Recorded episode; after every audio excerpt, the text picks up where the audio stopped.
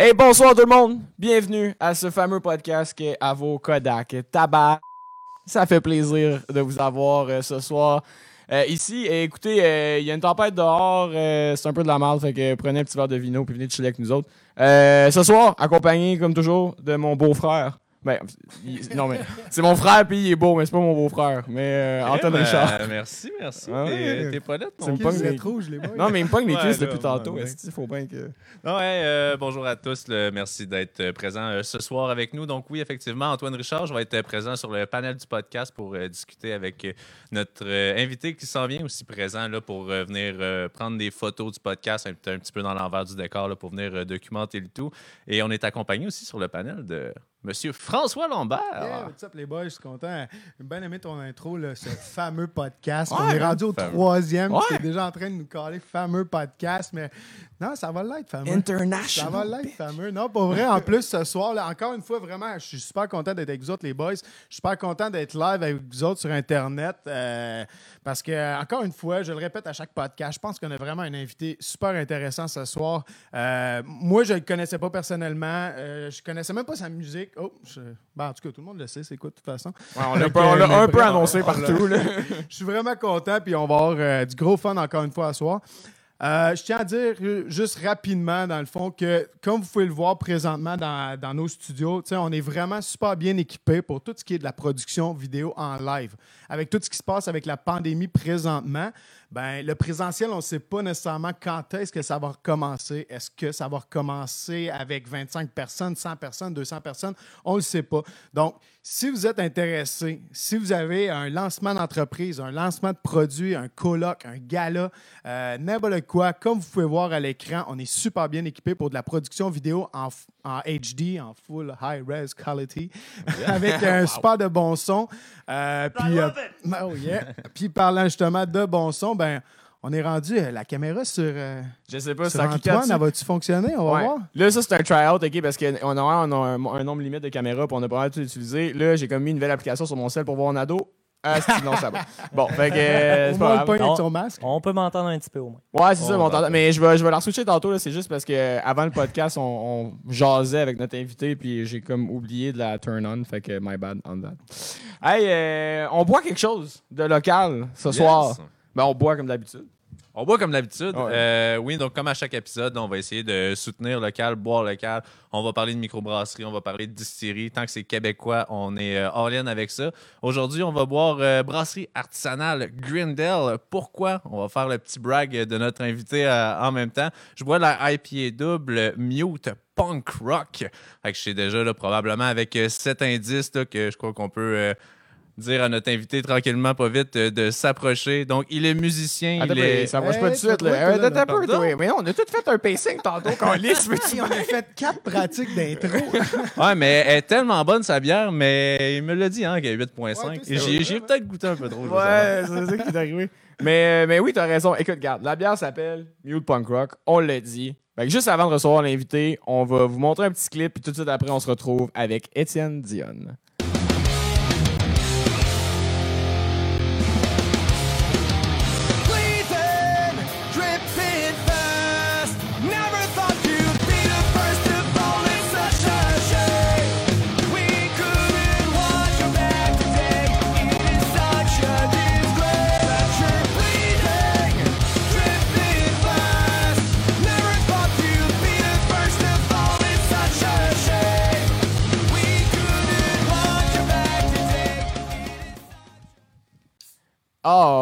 Donc on est de retour avec Étienne Dionne. la Salut, gang. les gars. Ça va? Yes. Ouais, ça, Ça va super bien, vous autres? Ouais, super bien, merci. Très bien, merci Tu pas trop de temps? Euh, je l'ai euh, juste craqué. je je l'ai pas calé, je l'ai juste craqué, mais tu sais, euh, c'est euh, Ah, quel c'est- son agréable. c'est mardi. Puis euh, il y a une grosse tempête dehors. C'était pas mal chiant de se déplacer, mais maintenant que je suis rendu, euh, je pense que c'est l'heure de la petite bière. Ben ouais. Merci d'être là. Là, toi, je change pas d'angle pendant que je verse ma bière là, parce que son nom est encore sur lui. Mais j'ai hâte d'y goûter à ça. Tu n'as pas encore goûté? Non, non, Non? non, tantôt même, je me suis gardé la surprise pour le podcast. Pas comme ton frère, là, c'est ça? Non, moi, j'ai j'ai pas été capable d'attendre. là. Justement, je suis un gars de microbrasserie beaucoup. là. Fait que quand tu m'as parlé que. euh, ben, J'allais dire de ta bière, au contraire, on parle de la bière du groupe. Euh, super de bonne bière, à mon humble Ouais. avis. Bon, ben c'est parti, beaucoup. j'y vais aussi. Oh, mes gusta. C'est c'est de la bonne, ça? Mhm. Chris, en plus, pour 8.5, elle est pas. euh, comme, elle me rentre pas dans le dash comme une 8.5, puis Elle après. est surprenante. elle Ouais, est ça, surprenante. Elle coule facilement, puis après ça, ben, ça, t'as un petit, une petite faiblesse dans le genou. Là. Double IPA, c'est ça? Double IPA, euh, impérial ou IPA double pour certains. Euh, c'est 8.5 dans ce cas-ci, mais ça oscille un peu d'une batch à l'autre. Euh, dans ce, cas-ci, c'est 8.5. Fait que voilà, un beau chiffron. Alright, donc restez jusqu'à la fin du podcast si vous voulez nous entendre déparler. ça va. Et d'où cette association-là avec le band et la brasserie? C'est, ça a commencé par le travail. Donc, j'ai, j'ai été photographe pour eux autres dans leur tout début. Euh, puis, euh, le brasseur là-bas est un fan de, de punk rock. Puis, euh, connaissait le band, tout ça. Puis, c'est venu naturellement. On s'est dit, pourquoi on ferait pas une collaboration ensemble? Puis, il savait que j'aimais bien les IPA. Il m'a parlé un peu de ce qu'il aimait faire. Puis, j'ai dit, ben, allons-y vers ça. Il m'a fait goûter à son, son test, à sa batch test. C'était ça. j'ai fait, oui. Puis, euh, on l'a brassé uniquement pour le, le lancement du dernier album. Ça date déjà d'il y a quatre ans. On a fait une belle batch pour ça. On l'a encanetté spécialement. Euh, Dans ce temps-là, le Griendel n'était pas encore, il n'y avait pas encore les installations pour brasser euh, sur place parce qu'il était tout neuf, tout beau, tout bébé. Euh, on est allé à Montréal, à ma brasserie, qui est une espèce de collectif euh, euh, qui permet aux gens d'aller brasser quand ils n'ont pas d'équipement euh, sur place. Donc, on est allé brasser ça ensemble. Il y a même une vidéo qui existe sur Internet, un making-of de la bière. Euh, je suis allé avec euh, le brasseur là-bas, puis euh, j'ai moi-même mis les houblons dans la première batch. Ils ont fait encanetter là-bas. Puis on a amené ça à notre lancement à Méduse il y a de ça justement quatre ans pour le dernier album. Les gens sont virés chauds assez rapidement. Ouais, là, j'imagine. tu sais, après, tu sais, tu bois- t'en bois deux, trois de même, puis après ça, là, t'es, euh, t'es rendu dans le slam, t'es la, la personne molle qui se fait, qui se fait bouncer à gauche à droite. Fait que la, c'est ça, la collaboration a commencé par le travail. Puis euh, finalement, c'est devenu une amitié avec les. Le les- punk. Ouais, le punk rock, ouais. Ouais. Ouais, punk rock, puis euh, la photo. Fait que les, les deux thèmes qu'on va aborder ce soir, en fin de compte. Exact, exact. La bière les contient les deux. Man, ça, c'est c'est vraiment. hot. c'est ça qu'on se disait euh, les, les- quand Frank a suggéré euh, euh, qu'on puisse ouvrir des canaux de communication pour t'avoir comme invité. Je sais pas pourquoi j'ai pris une aussi longue phrase. Pour Des dire qu'on de t'a invité. Ouais, ça, sonne tabarnak. corpo, ça. My bad, anyway. Euh, mais ouais, c'est ça qu'on t'a invité au podcast. Euh, puis là, on, on a checké tes photos et ton portfolio. On est comme, tabarnak, pourquoi on n'y a pas pensé avant? Genre, c'est c'est la, la meilleure symbiose de. Moi, je suis un fan de musique, je suis un fan de punk. Puis, tu sais, Mute, je, je sais c'est quoi. Là, Ben, on s'est euh, vu, on s'est vu en fin de semaine. Ouais, on s'est Euh, vu en fin de semaine. Samedi, t'étais là. Ouais. pas par hasard, mais je savais pas que t'allais être là. Ouais, ben, je, je castais des, des lives pour le carnaval de l'Anti, puis en même temps, vous autres, vous étiez dans le retour d'un 2-3 punk. Là. Exact. Ça devait ramener des petits souvenirs, ça. Oui, oui, oui, c'était c'était super. On a fait une tournée, euh, il y a de ça, euh, quoi, 2005, fait qu'il y a de ça euh, trop longtemps. Hey, man, Il y a trop longtemps. Il y a de ça beaucoup trop longtemps. On a fait une Trahit un peu tournée. ton âge. Ouais, ouais, c'est ça. Ben, il y avait, euh, il y avait des bons bands euh, inter- internationaux. Il y avait Rise Against, qui est quand même, un, Quand même. une c'est huge. C'est gros. Ouais. c'est au moment où, où il explosait. Donc, les, euh, les spectacles, on a fait huit concerts sur deux semaines. Les spectacles, à ce moment-là, euh, ils prenaient plus d'ampleur que ce qu'on avait même, ce que l'organisation avait prévu. Donc, euh, les, les salles devenaient sold out. Ils étaient obligés de rajouter une deuxième date.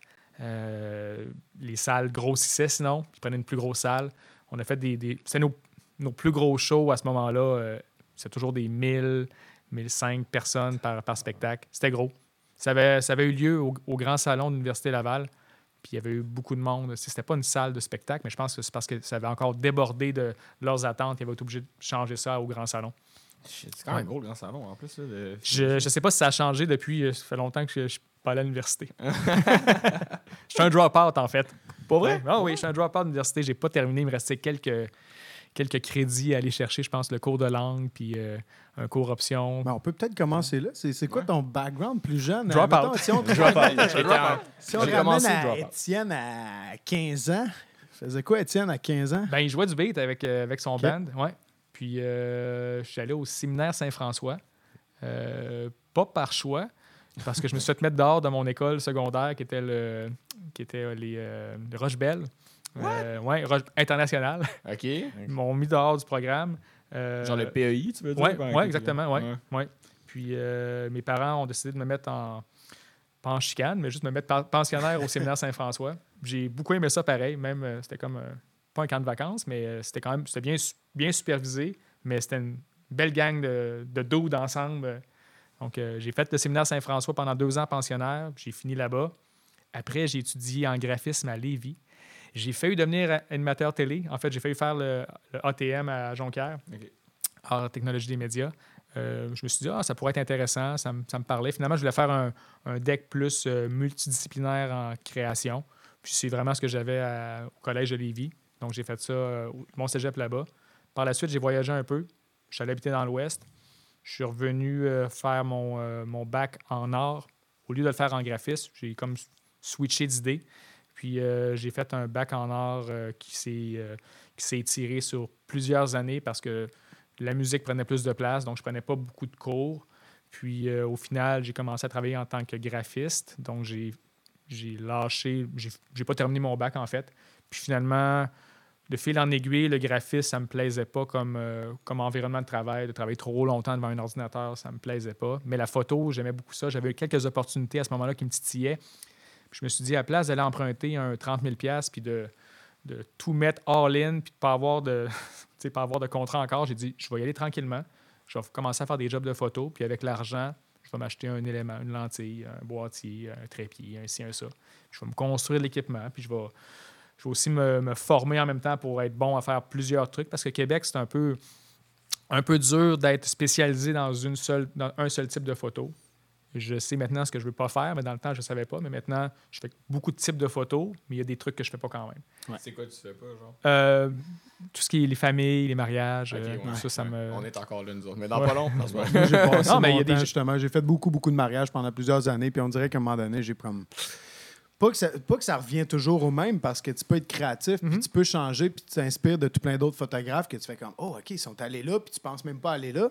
Mais on dirait que, je sais pas, c'est- pas routinier. C'est des grosses journées, les mariages Ouais, aussi. C'est énormément de pression. Ouais. Tu es quand même là à prendre Mhm. en photo euh, un des plus grands moments de la vie d'une personne, de deux personnes en fait. Ouais. Puis même de plusieurs personnes. Tu as ses parents impliqués, tu as tout plein de monde. Oh, ils sont très impliqués, les parents. ouais, c'est ça, les là. parents sont bien impliqués. Il y a une couple de milliers de dollars, euh, Ouais. pas pour te payer toi, mais pour payer le mariage aussi. Là, fait que, Il y a une pression qui est transférée sur le, le photographe, Terrible. vidéaste, toute la gang. Puis souvent, ben, on est les personnes, je trouve, qui sont les plus près même des, euh, des mariés. J'en ai fait un peu, là. Ils sont les plus près des mariés euh, dans leur intimité profonde. Puis des fois, ben, je trouvais que ça me, ça me- Ouais. ça me ressemblait moins comme, euh, comme type de projet. Puis même mes, euh, mes amis proches qui veulent se marier, ben, je leur dis, ben, tu sais, je vais Ouais, vous référer, aussi, je vais vous sinon- référer quelqu'un. C'est pas, euh, tu sais, c'est...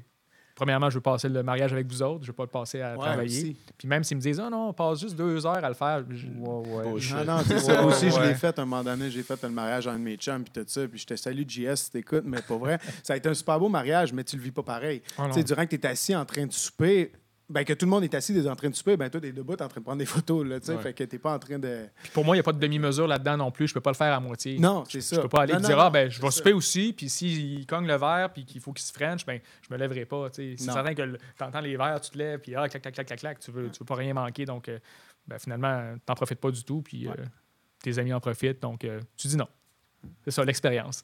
Fait que les mariages, les familles, sinon, le reste, euh, le reste m'intéresse pas mal. euh, Pas mal Mais on tout. va le voir en plus le tantôt. Euh, non, t'as peu, t'as peu, Non, t'as peu. qu'est-ce On va- Non, parce qu'est-ce que on s'était. Hey, on avait un plan. Ah, on a tout chié notre chose, planning. On a chié notre intro. On veut commencer quand même en deux volets avec toi, en quelque Oh, sorte. Puis on va revenir à la photo, puis on a tout plein d'exemples photos, dans le fond, à vous présenter de ce qu'Étienne peut, peut faire. Mais, euh, tu sais, je te parlais justement, euh, Étienne, à 15 ans. Là, on a une bonne idée de ton volet professionnel, tout ça. La musique. Tu disais que déjà à 15 ans, tu jouais justement dans Ouais. un band. euh, Ouais. C'était-tu Mute? Ouais. C'était-tu Même Boys? Oui, ben, ça n'a pas été mon premier band, mais pas loin. Je pense qu'il y a eu quelques mois qui ont passé peut-être avant entre mon premier, premier band puis Mute. Euh, C'était un trip au secondaire, dans le sens que au secondaire, à ce moment-là, en 98, puis. Ça, ça c'est drôle. by the way. ça, c'est drôle, by the way, parce que justement, on a fait une petite réunion Zoom. Euh, Ouais, c'est ça. On avait une petite, euh, une petite réunion Zoom. Puis tu avais dit justement que, que Mute, ben, je, vous dis, euh, je vous dis en scred que Mute a commencé en 98. Puis, euh, tu commençais à chercher dans ta tête 98, ça fait, ça fait, ça fait 23 ans. Je suis né en 98. Oh, euh, ouais. j'ai, l'âge de, de, de mute officiellement. Oh, ben, yes, félicitations. yes, c'est une bonne année. Euh, C'est, un- une Bon bonne cépage, cuvée. euh, bon cépage, 98. bonne cuvée. Ouais, 98, ben, en- je, veux, je vais te compter des affaires que tu n'as pas vécues, mais en 98, il y avait une, une solide scène punk rock au Québec. C'est ça que je voulais te demander, Je- si les deux bands étaient euh, toujours dans le même style euh, punk rock ou... Euh, même le premier, premier band que Oui, j'ai oui, oh, oui, on vivait juste pour ça. Là. Ok. C'était, tout le monde vivait pour ça. Il y avait, il y avait beaucoup de hip-hop aussi, mais le, le punk rock était, était extrêmement fort. Je pense qu'il était à son plus fort euh, dans le milieu des années 90 comme ça. Donc, le band a commencé en 98, mais j'écoutais du punk rock depuis peut-être 95, là, peut-être. Euh, à ce moment-là, il y avait une salle de spectacle sur... ici, dans Saint-Sauveur, qui, euh, qui s'appelle le Centre du Rocher, qui s'appelait le Centre du Rocher. Le Centre du Rocher, est, euh, pour situer les gens, sur euh, Saint-Vallier. Il était sur Saint-Vallier. Il y a un petit parc qui est là, avec une patinoire présentement, qui, est, euh, qui est accessible. C'est hum, pas bien loin du Griendel, pas bien loin du Musique Gagné et Frères aussi, pour les gens qui, qui achètent leur, leur instrument de musique dans le meilleur magasin à Québec. Ah, belle plug. C'est vrai, meilleur drum shop, en tout cas de loin. Euh, le reste, je le sais pas. C'est vrai. Puis euh, il y, a un- il y a un petit parc qui est là, puis à, côté du parc, maintenant, c'est rendu des condos comme beaucoup, de choses. Ouais. Mais il y avait, euh, y avait un, une espèce de centre, un peu centre communautaire de ce style-là. Capacité, je dirais, c'est dur à, à dire dans ce temps-là, euh, c'était quoi la capacité? Je dirais peut-être entre 400-500 peut-être personnes. Euh, il, y a eu beaucoup de concerts là, de, de bands très connus aujourd'hui, comme Blink a joué là. Euh, ouais. eu- N'importe quoi. Ouais, puis c'est ça. Moi, j'ai- connu le, le Golden Age de cette, cette salle-là.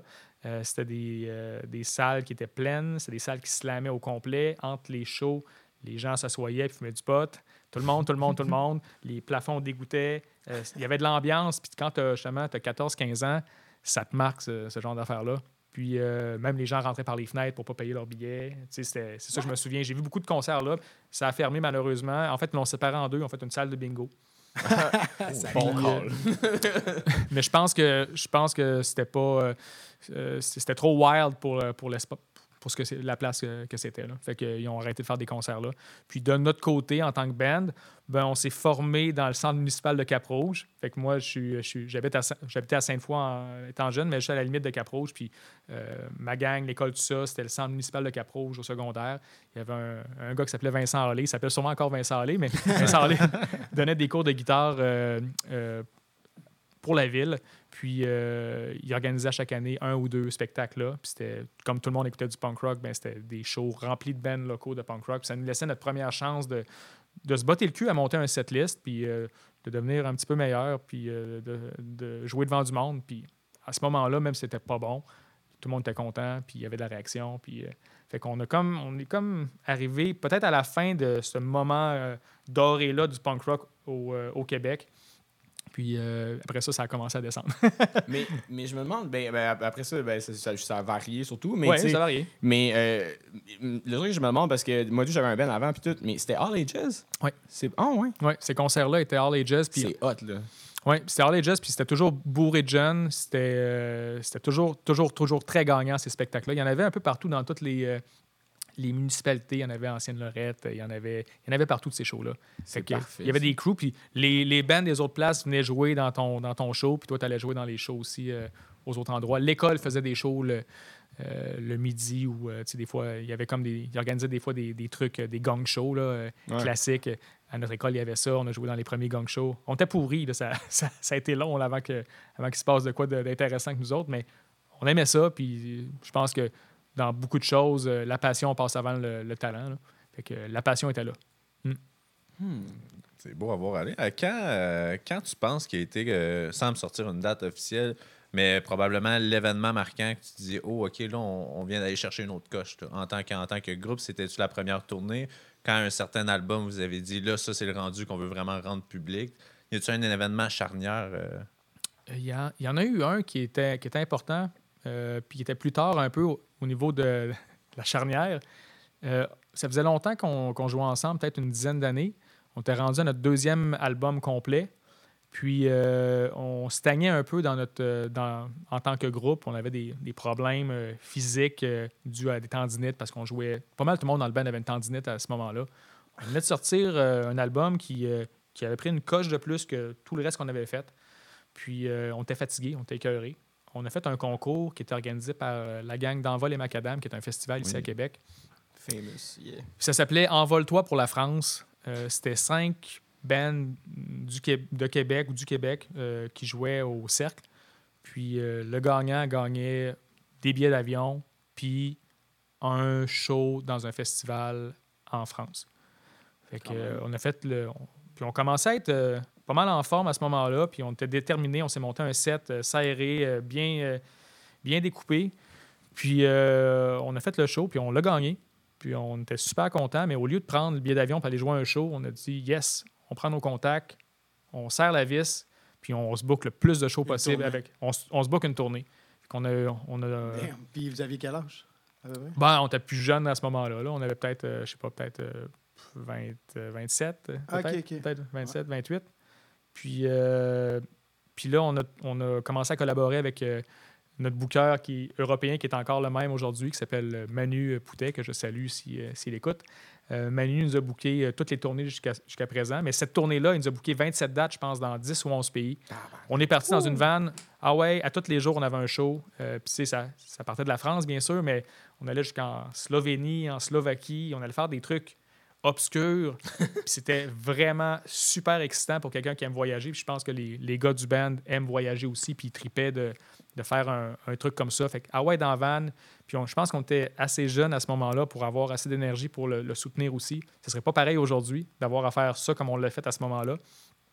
Mais ça a été toute une expérience. Ça l'a donné un électrochoc au, au band qui euh, a a reboosté, est parti de plus belle, a composé d'autres albums, puis s'est mis à faire des shows partout dans le monde.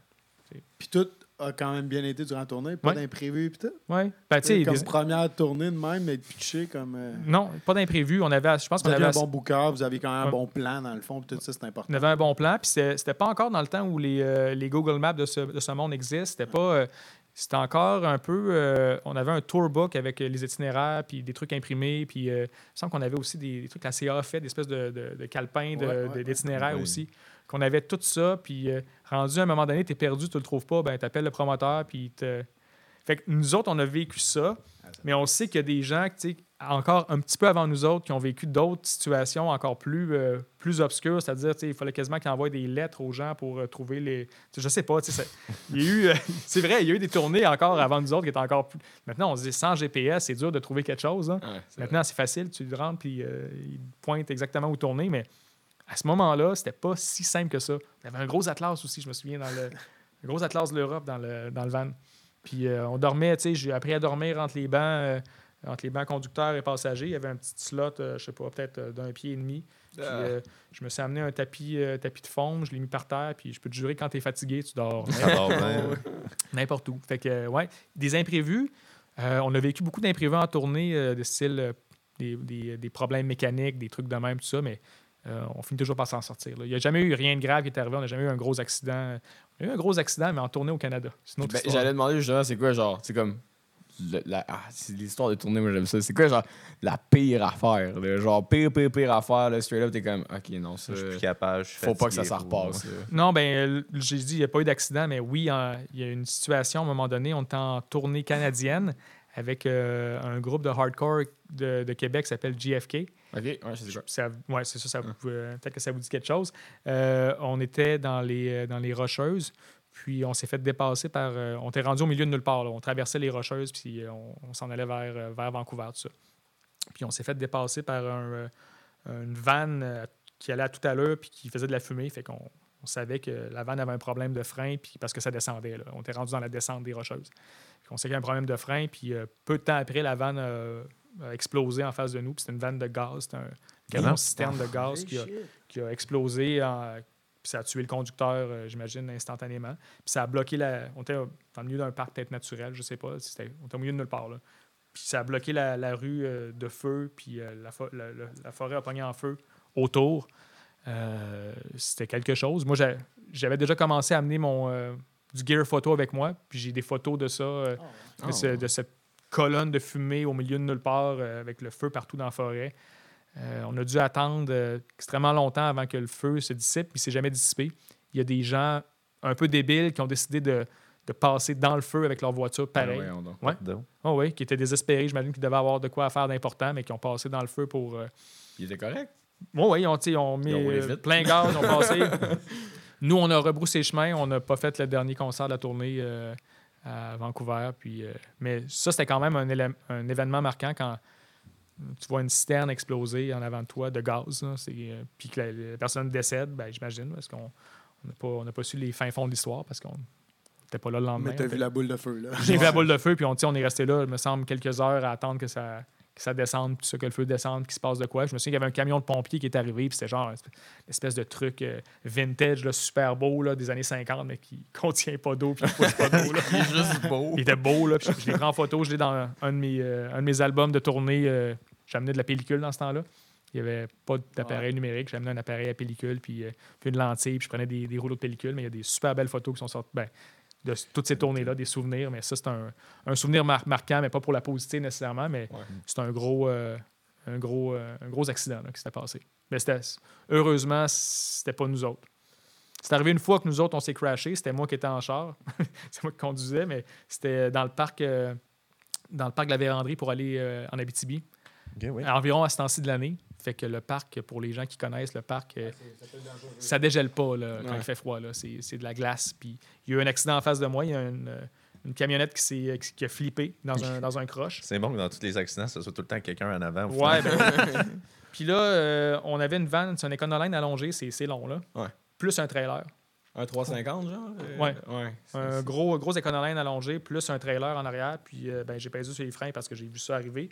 Puis là, ben, le- la vanne puis le, le trailer sont mis à danser de même. Puis là, tout a ralenti. Là. Ça m'est arrivé, ça aussi. Là, la, la vision a ralenti, puis là, petit coup à gauche, petit coup à droite, hop, hop. Finalement, j'ai euh, j'ai juste comme landé dans le banc de neige tranquillement. J'ai même vu le blanc des yeux des gens qui sortaient de la, du char qui avait flippé, qui étaient dans, dans la rue, puis j'ai pensé que je rentrais dedans, puis finalement, j'ai réussi. T'sais, Ils m'ont vu, on, s'est- on, s'est- on a eu un contact visuel dans ce slow motion-là. Finalement, euh, ça a fini dans le banc de neige, rien de brisé, personne n'est mort, on s'est fait tower, puis on est allé jouer le show. Ouais. Fait que voilà. Ça, ça arrive aussi, mais ça fait, ça fait longtemps de ça. là. C'est cool, le seul, seul accident que. Je dis cool. Ben, Ouais, cool, ouais. Ben cool qu'il ne soit rien passé de plus grave. Ouais, euh, c'est ça, exact. Non, mais c'est parce que cet après-midi, quand on parlait, on était comme, Ah, il faut lui demander comme les pires, puis les, les pires aventures de tournée, puis les meilleures aventures de tournée. hein. Parce que là, il me semble, vous avez voyagé quand même beaucoup. Il me semble que tu as parlé que vous étiez allé en Russie aussi. euh, J'en ai pas parlé, mais j'ai dit Slovénie et Slovaquie. mais oui, on est allé en Russie aussi. Euh, on est allé en Russie une fois. Drôle de place. Ouais, mais c'est pour ça. Drôle de place. Drôle de place.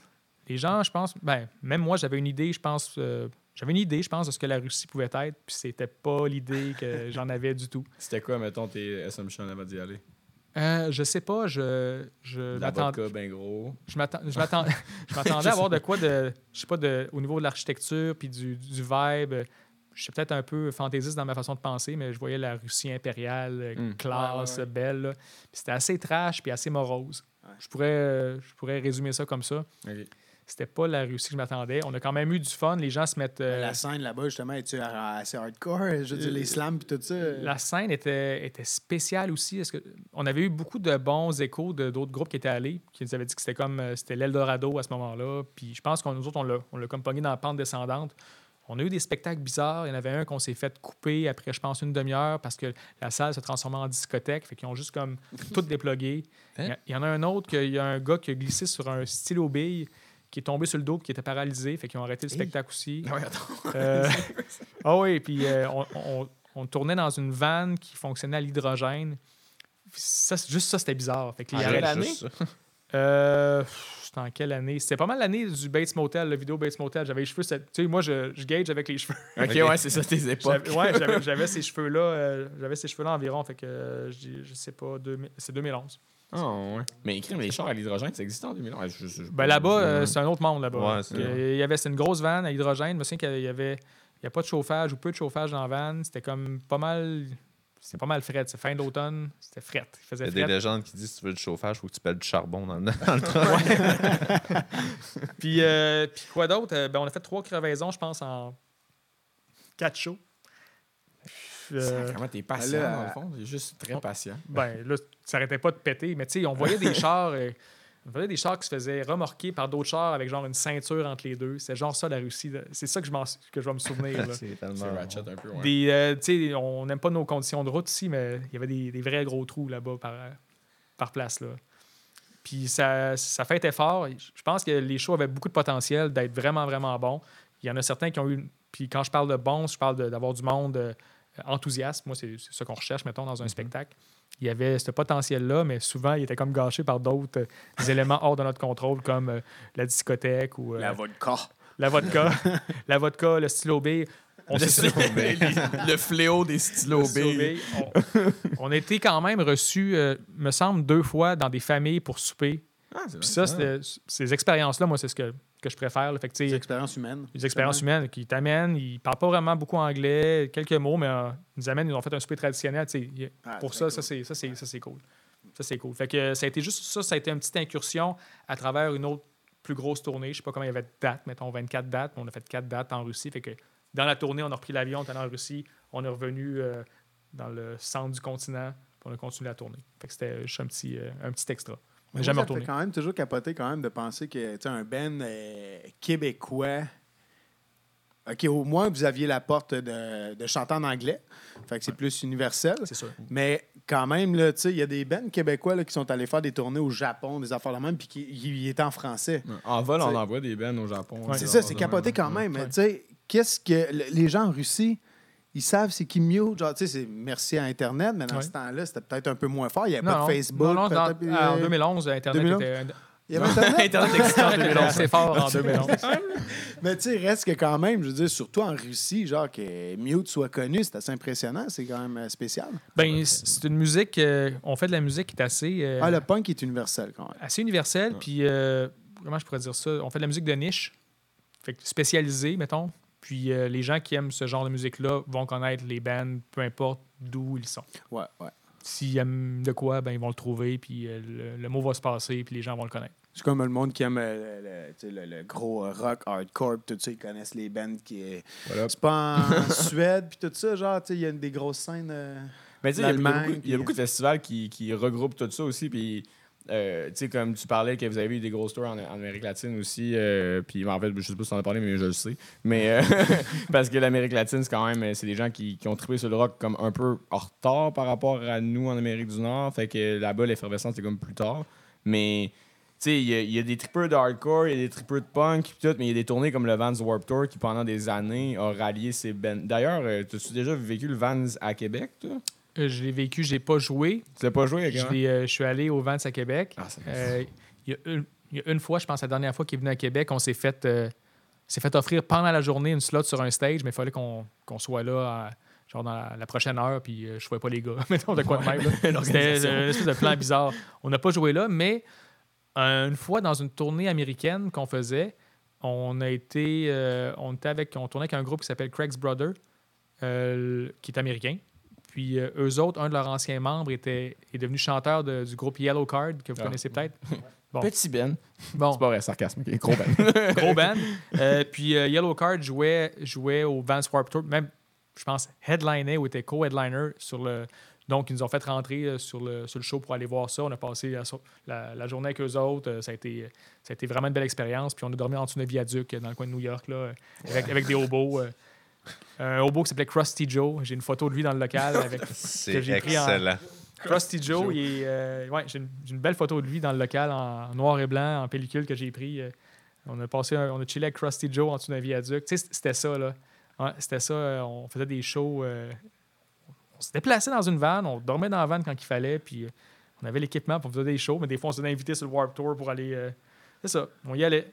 Mais on n'a jamais joué au Warp Tour finalement. On, joue, on jouera jamais. ouais, j'ai- ben, je voulais en fait juste enligner un peu ce que tu disais, mais, mais, mais c'est ça, dans le fond, tu sais, les fans nichés, tu sais, tout un fan niché de hip-hop, tu sais. Puis j'imagine que Ouais, les, puis j'étais allé voir euh, Wu-Tang à New York, I Am à Paris, tu sais, je veux dire. euh, tu- Les gens tu- bougent Tu te pour ça, pour. euh, Ah oui. Ah ouais, moi aussi, je me déplace pour de la musique. Là. Quand j'aime le band puis il vient pas à Québec, ben, je vais le voir où est-ce qu'il. Je vais à Burlington s'il passe. euh, s'il passe par là puis il vient pas au Canada, ben je vais aller, je vais descendre à Burlington puis je vais aller au High Ground le voir le band puis ça va être malade. Ben, on en parlait justement le premier podcast avec Carl, avec les, les, euh, avec tout ce qu'il produit présentement euh, à l'anti. Ouais. C'est génial parce que tu peux reacher. Ben, tu sais, c'est génial. C'est sûr que vous autres, vous, vous avez besoin de l'énergie de la foule aussi. Là. Vous devez être tannant maudit de faire des shows virtuels, mais je veux dire, c'est quand même cool d'être capable de reach à travers la planète en même temps. Tu sais, parce qu'on se répète, là, dans le premier podcast, Alexis l'a dit, il avait manqué le, le- le lancement de tes chums RSVP, dans le fond, Ouais, le lancement de leur album, parce que lui, il était à l'extérieur. Ouais. Mais au moins, avec ce qui se fait présentement, avec les productions live, ben, au moins, tu es capable de voir ça. Fait que j'imagine que euh, votre show samedi passé, c'est ça? J'imagine qu'il a dû être vu en Europe, il a dû être vu un peu partout. Oui, il y a eu des, euh, il y a eu des billets de vendus un peu partout, je pense. Puis euh, pourtant, ces gens-là parlent pas tout français. Là. C'était quand même un, un, deux, trois punks, c'était en français. Ouais, ouais, ouais. Il y a quand même des gens qui en ont acheté, je pense, au Japon, etc. C'est nice. C'est Fait même que- dans votre band, il n'y a pas un anglophone? Oui, oui, Ouais. euh, notre, euh, un de nos guitaristes, est, euh, il habite à Toronto, il vient de Toronto. OK, OK. Puis Ouais. vous étiez au secondaire ensemble? Non, non, il est vraiment anglophone. euh. C'est un. je vais- je vais rentrer dans les détails. C'est Ouais. un, c'est un gars qu'on a rencontré euh, dans une de nos premières tournées ontariennes, je pourrais dire. Chris- Crispy Joe. hein. Crusty, Crispy- Crusty, Crusty Joe. Joe. Il chillait en dessous du pont. Crispy Joe, c'est un autre gars, ça. Matt, euh, Matt euh, habite dans la banlieue de Toronto, à Mississauga. Euh, a été dans nos premiers concerts dans la- le GTA, le, Ouais. le- Grand- Greater Toronto Area. Exactement ça. Et qui, euh, il était là, il était dans nos premiers shows, puis il a toujours été proche de nous autres. Il nous a souvent même amené euh, re- rester chez eux après un spectacle. Dans sa demeure familiale euh, multigénérationnelle, lui il a des euh, racines ukrainiennes euh, au niveau de ses parents, donc euh, ils sont très multigénérationnels dans une même maison. Donc, grosse maison avec euh, la grand-mère, euh, toute la famille qui, qui habite là. Puis, ça- puis des, des gens de party, euh, les parents aussi, tout le monde est- nous accueille, on prend des shots ensemble le soir. Euh, fait que grosse amitié. Matt est aussi un virtuose à la guitare. Euh, puis on a tourné avec aussi, à un moment donné, il a été notre conducteur euh, pendant une tournée qu'on a faite avec Strung Out en- aux États-Unis et au Canada. Euh, donc on savait qu'il y avait les, euh, les reins assez solides pour, euh, pour tolérer la tournée parce que c'est pas tout le monde qui, euh, qui une fois rendu sur place, euh, euh, prend son pied euh, de dormir en deux bancs de, de van ou tout ça. Il, il se passe des choses incroyables, c'est vraiment le fun, mais c'est pas pour tout le monde. Ouais, C'est pas pour les douillets, mettons. Il faut avoir la coin assez dure. Puis Matt était capable de le, de le tolérer. Matt est un virtuose à la guitare, compose de la musique, avait un band similaire au nôtre, euh, fait de la musique similaire à la nôtre. Donc, quand on a eu besoin d'un nouveau guitariste, euh, Matt a été la première personne et peut-être la- même la seule personne qu'on a pensé. On lui a écrit, on lui a dit Matt, euh, serais-tu partant à venir tourner avec nous dans, dans un mois en Europe? Il a dit oui. Il a appris les chansons. Après la tournée, on a dit Matt, serais-tu partant à être avec nous autres dans le band à temps plein? Il a dit oui. Fait que ça fait quatre ans déjà qu'il est avec nous euh, à temps plein. Euh, donc, à, chaque fois qu'il y a un spectacle, il prend l'avion. Ok, descend- c'est ça, j'allais demander. Il est encore à Toronto. oui, oui, oui. Ok. Il descend à Québec, euh, pratique deux, trois fois avec nous autres euh, à côté d'ici, Ouais. Dans les studios de Musique Québec. Puis après ça, ben, on, on va faire le spectacle ou on part en tournée. Puis euh, on, on- on se chatte souvent par Internet, euh, on a des conversations, si on a des trucs à composer ou euh, des projets en cours, ben, on, fait comme tout le monde de ce temps-ci. On se Parce fait un que zoom. là, puis- sans vouloir tu sais, faire mal quoi que ce soit, vous vieillissez. Y a-tu des enfants dans, dans la grande famille de Mute? Ouais, ben, c'est ça qui est le fun. Il y en a juste un qui a des enfants. Dans... OK, il y en a juste Ah ça, moi. Ouais, il y en a un qui a deux enfants. Puis, euh, ben, Vous avez le temps encore tu sais, de vous voir, de pratiquer, puis tout ça. Oh oui, puis euh, JP fait des, des compromis pour pouvoir justement pratiquer. Puis s'il Ouais. ne peut pas partir en tournée, ben on, on trouve un, un sub, puis on part en tournée quand même. C'est ça, la- ça la vie. tu sais. Si tu peux pas être là, tu as des, euh, des, des trucs familiaux à. à- ben, c'est correct, c'est bien correct. Puis euh, il est correct avec ça. Puis maintenant, on trouve quelqu'un qui, qui convient puis qui nous, euh, nous fait plaisir euh, dans nos contacts. Souvent dans le, le pays ou le continent où on va. Parce qu'on a beaucoup de contacts avec le temps. Puis euh, on demande à la personne. Il joue quel instrument, lui? Bass. La basse, OK. Ouais, fait que, C'est sûr à- que toi, je pense que tu serais plus difficile à, à chanter, là. Parce que pour ceux qui ne le savent pas, à changer. Parce que pour ceux qui ne le savent pas, dans le fond, tu es quand même le drummer, mais tu chantes aussi en même temps. Ouais. Ce Ah, tu me gosses tellement pour ça. Genre, tu me Ah, c'est quand même, man, moi, je trouve ça fucking C'est impressionnant. tellement man. fort. C'est, en tout cas, j'ai Hey, de la misère on à faire ça. un petit, un petit clip? Ouais. On va faire plaisir à certaines personnes aussi, c'est sûr, parce que là, mettons, ça fait déjà une heure qu'on se parle. Hey, t'es pas sérieux? Ben heure? ouais, il est rendu 8h11. euh, fait qu'avec l'intro, plus euh, ça doit faire une heure qu'on se parle. un bon 40. Fait qu'on va faire plaisir aux gens. Puis, euh, by the way, il y avait juste avant ça, il y avait quelqu'un qui disait avant le Canada, l'Europe et l'Amérique du Sud, il y a eu Warwick. C'est vrai? Ça, Oh. c'est euh, Jonathan Martel qui dit ça. Je sais pas si ça. ça- Euh, Warwick, euh, oui, euh, oui, Jonathan Martel. Ben ça oui. a commencé un peu là ou un gros show là-bas? ou? Ben oui, ben Jonathan Martel, Monsieur Sauce Piquante lui-même, salut. salut mon ami. Warwick, c'était quand même une super place où aller jouer du punk rock au Québec.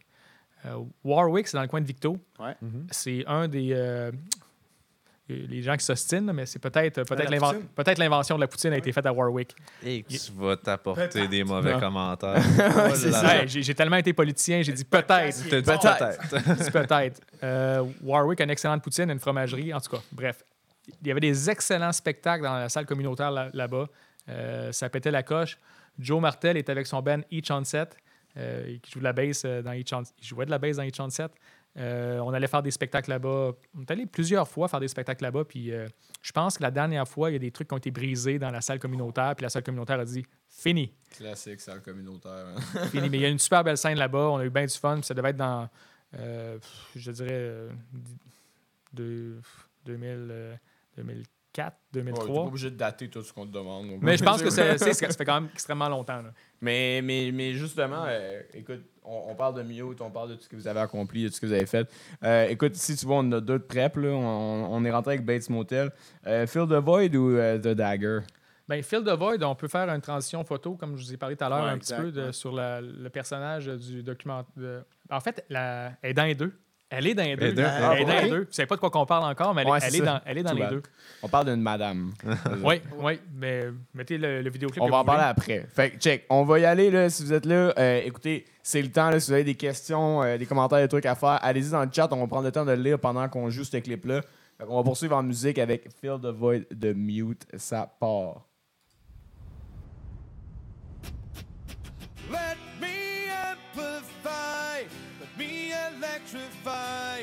These words of sorrow. Let me rouse this requiem. Sing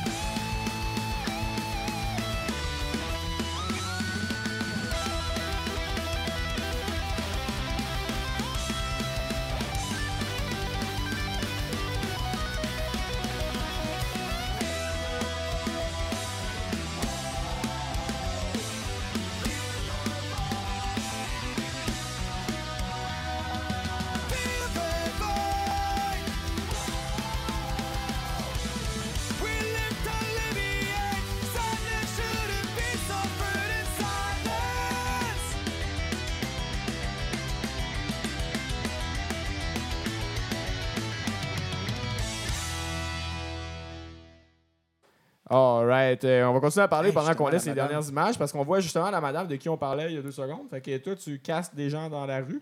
Gros clip. Oui, oui, j'ai. Ouais. euh, en fait, ce, ce personnage-là est le cover de la pochette du dernier album. OK. Puis euh, les vidéoclips sont venus par la suite. Mais au départ, je voulais avoir, j'avais une idée précise de ce que je voulais avoir comme, euh, comme couverture d'album. Puis c'était un projet photo. Je voulais 100% photo. Je voulais pas d'illustration ou rien.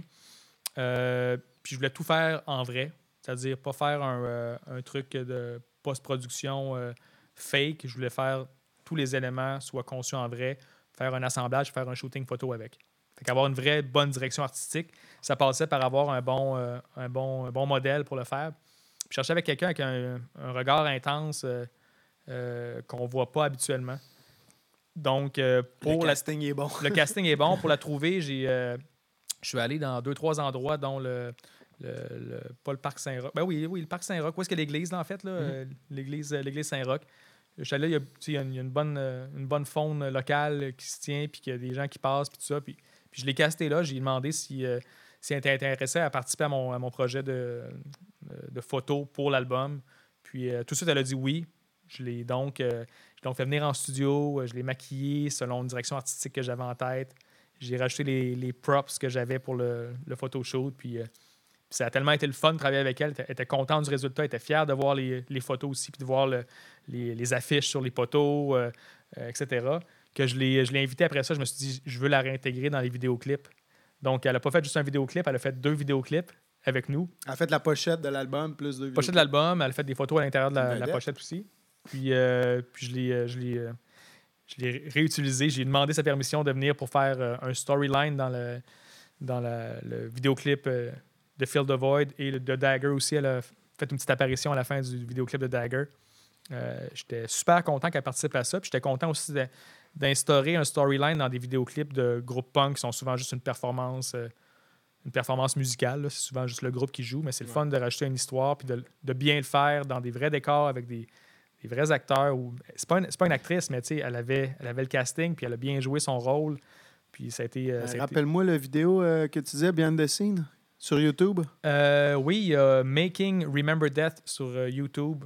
Allez voir ça, pour vrai. là, C'est c'est très cool. là, ce Gros qu'on- setup. ouais, Il y a c'est plusieurs, Vraiment, on voit euh, vraiment plus- un beau behind the scene. là. Ouais, il y a plusieurs euh, vidéos, dont un qui est sur la, la pochette, comment elle est faite. Puis ça dure quelques minutes par vidéo.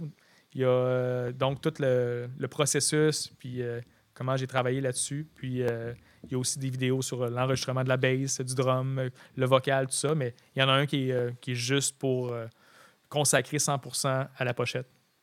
Je pense que c'est un guitariste, c'est notre guitariste qui avait eu l'idée. C'est même pas moi qui avait dit on fait un, on fait un making-of sur la pochette. Le guitariste a dit ça serait le fun d'avoir un making-of sur la pochette. J'ai dit, ben, ouais, pourquoi pas? Ben, on le mettra euh, justement pour euh, tous, euh, tous les gens qui ne l'auront pas Yeah. vu. là, on va mettre un lien sur YouTube. Vous irez voir ça. Après le podcast, restez ici. Là. Après le podcast, vous irez voir quand même tout ça. On va le mettre dans les commentaires. Euh, super intéressant. Moi, en plus, ça nous amène tranquillement. Ben, non, il y a des questions avant, mais ça va nous amener justement à la photographie parce que justement, avec des behind the scenes, on voit à quel point l'artiste, sa, sa vision de la chose et tout ça. Puis vous allez voir que c'est assez complet euh, quand on parle d'Étienne. Fait que euh, moi, j'ai euh, quelques, petites, quelques petites Ouais, questions. on peut prendre le temps d'y Ouais. répondre parce que souvent on dit poser vos questions, puis on arrive Ouais, à la exact. fin, puis on répond à la fin, puis vous dormez à 10 heures. Fait que, regarde. Ah, mais euh, là. salut à tout le monde pour vrai qui nous écoute. Là, tu sais, euh, des, des chums à moi, le Benoît Farcy, euh, Yann Brassard, euh, merci d'être là. Euh, puis euh, Benoît, justement, il demande euh, c'est quoi ton show le plus mémorable? C'est très dur à La dire. ça, question hein? qui tue. La question qui tue. Tout, tout, tout. Il y en a plusieurs, mais tu sais, je dirais qu'un qui était vraiment super, c'était le, le show sur les plaines d'Abraham au Festival d'été de Québec, euh, en première partie de The Offspring. Pourquoi c'était mémorable? Ben, premièrement, il y avait, je pense, quand on a joué, il y avait 30 000 personnes qui étaient, qui Wow. étaient là. Ça, c'était un mur de monde. On n'a jamais eu une plus grosse foule que ça. Puis je pense qu'on n'en aura jamais une aussi grosse que ça. 30 000 personnes.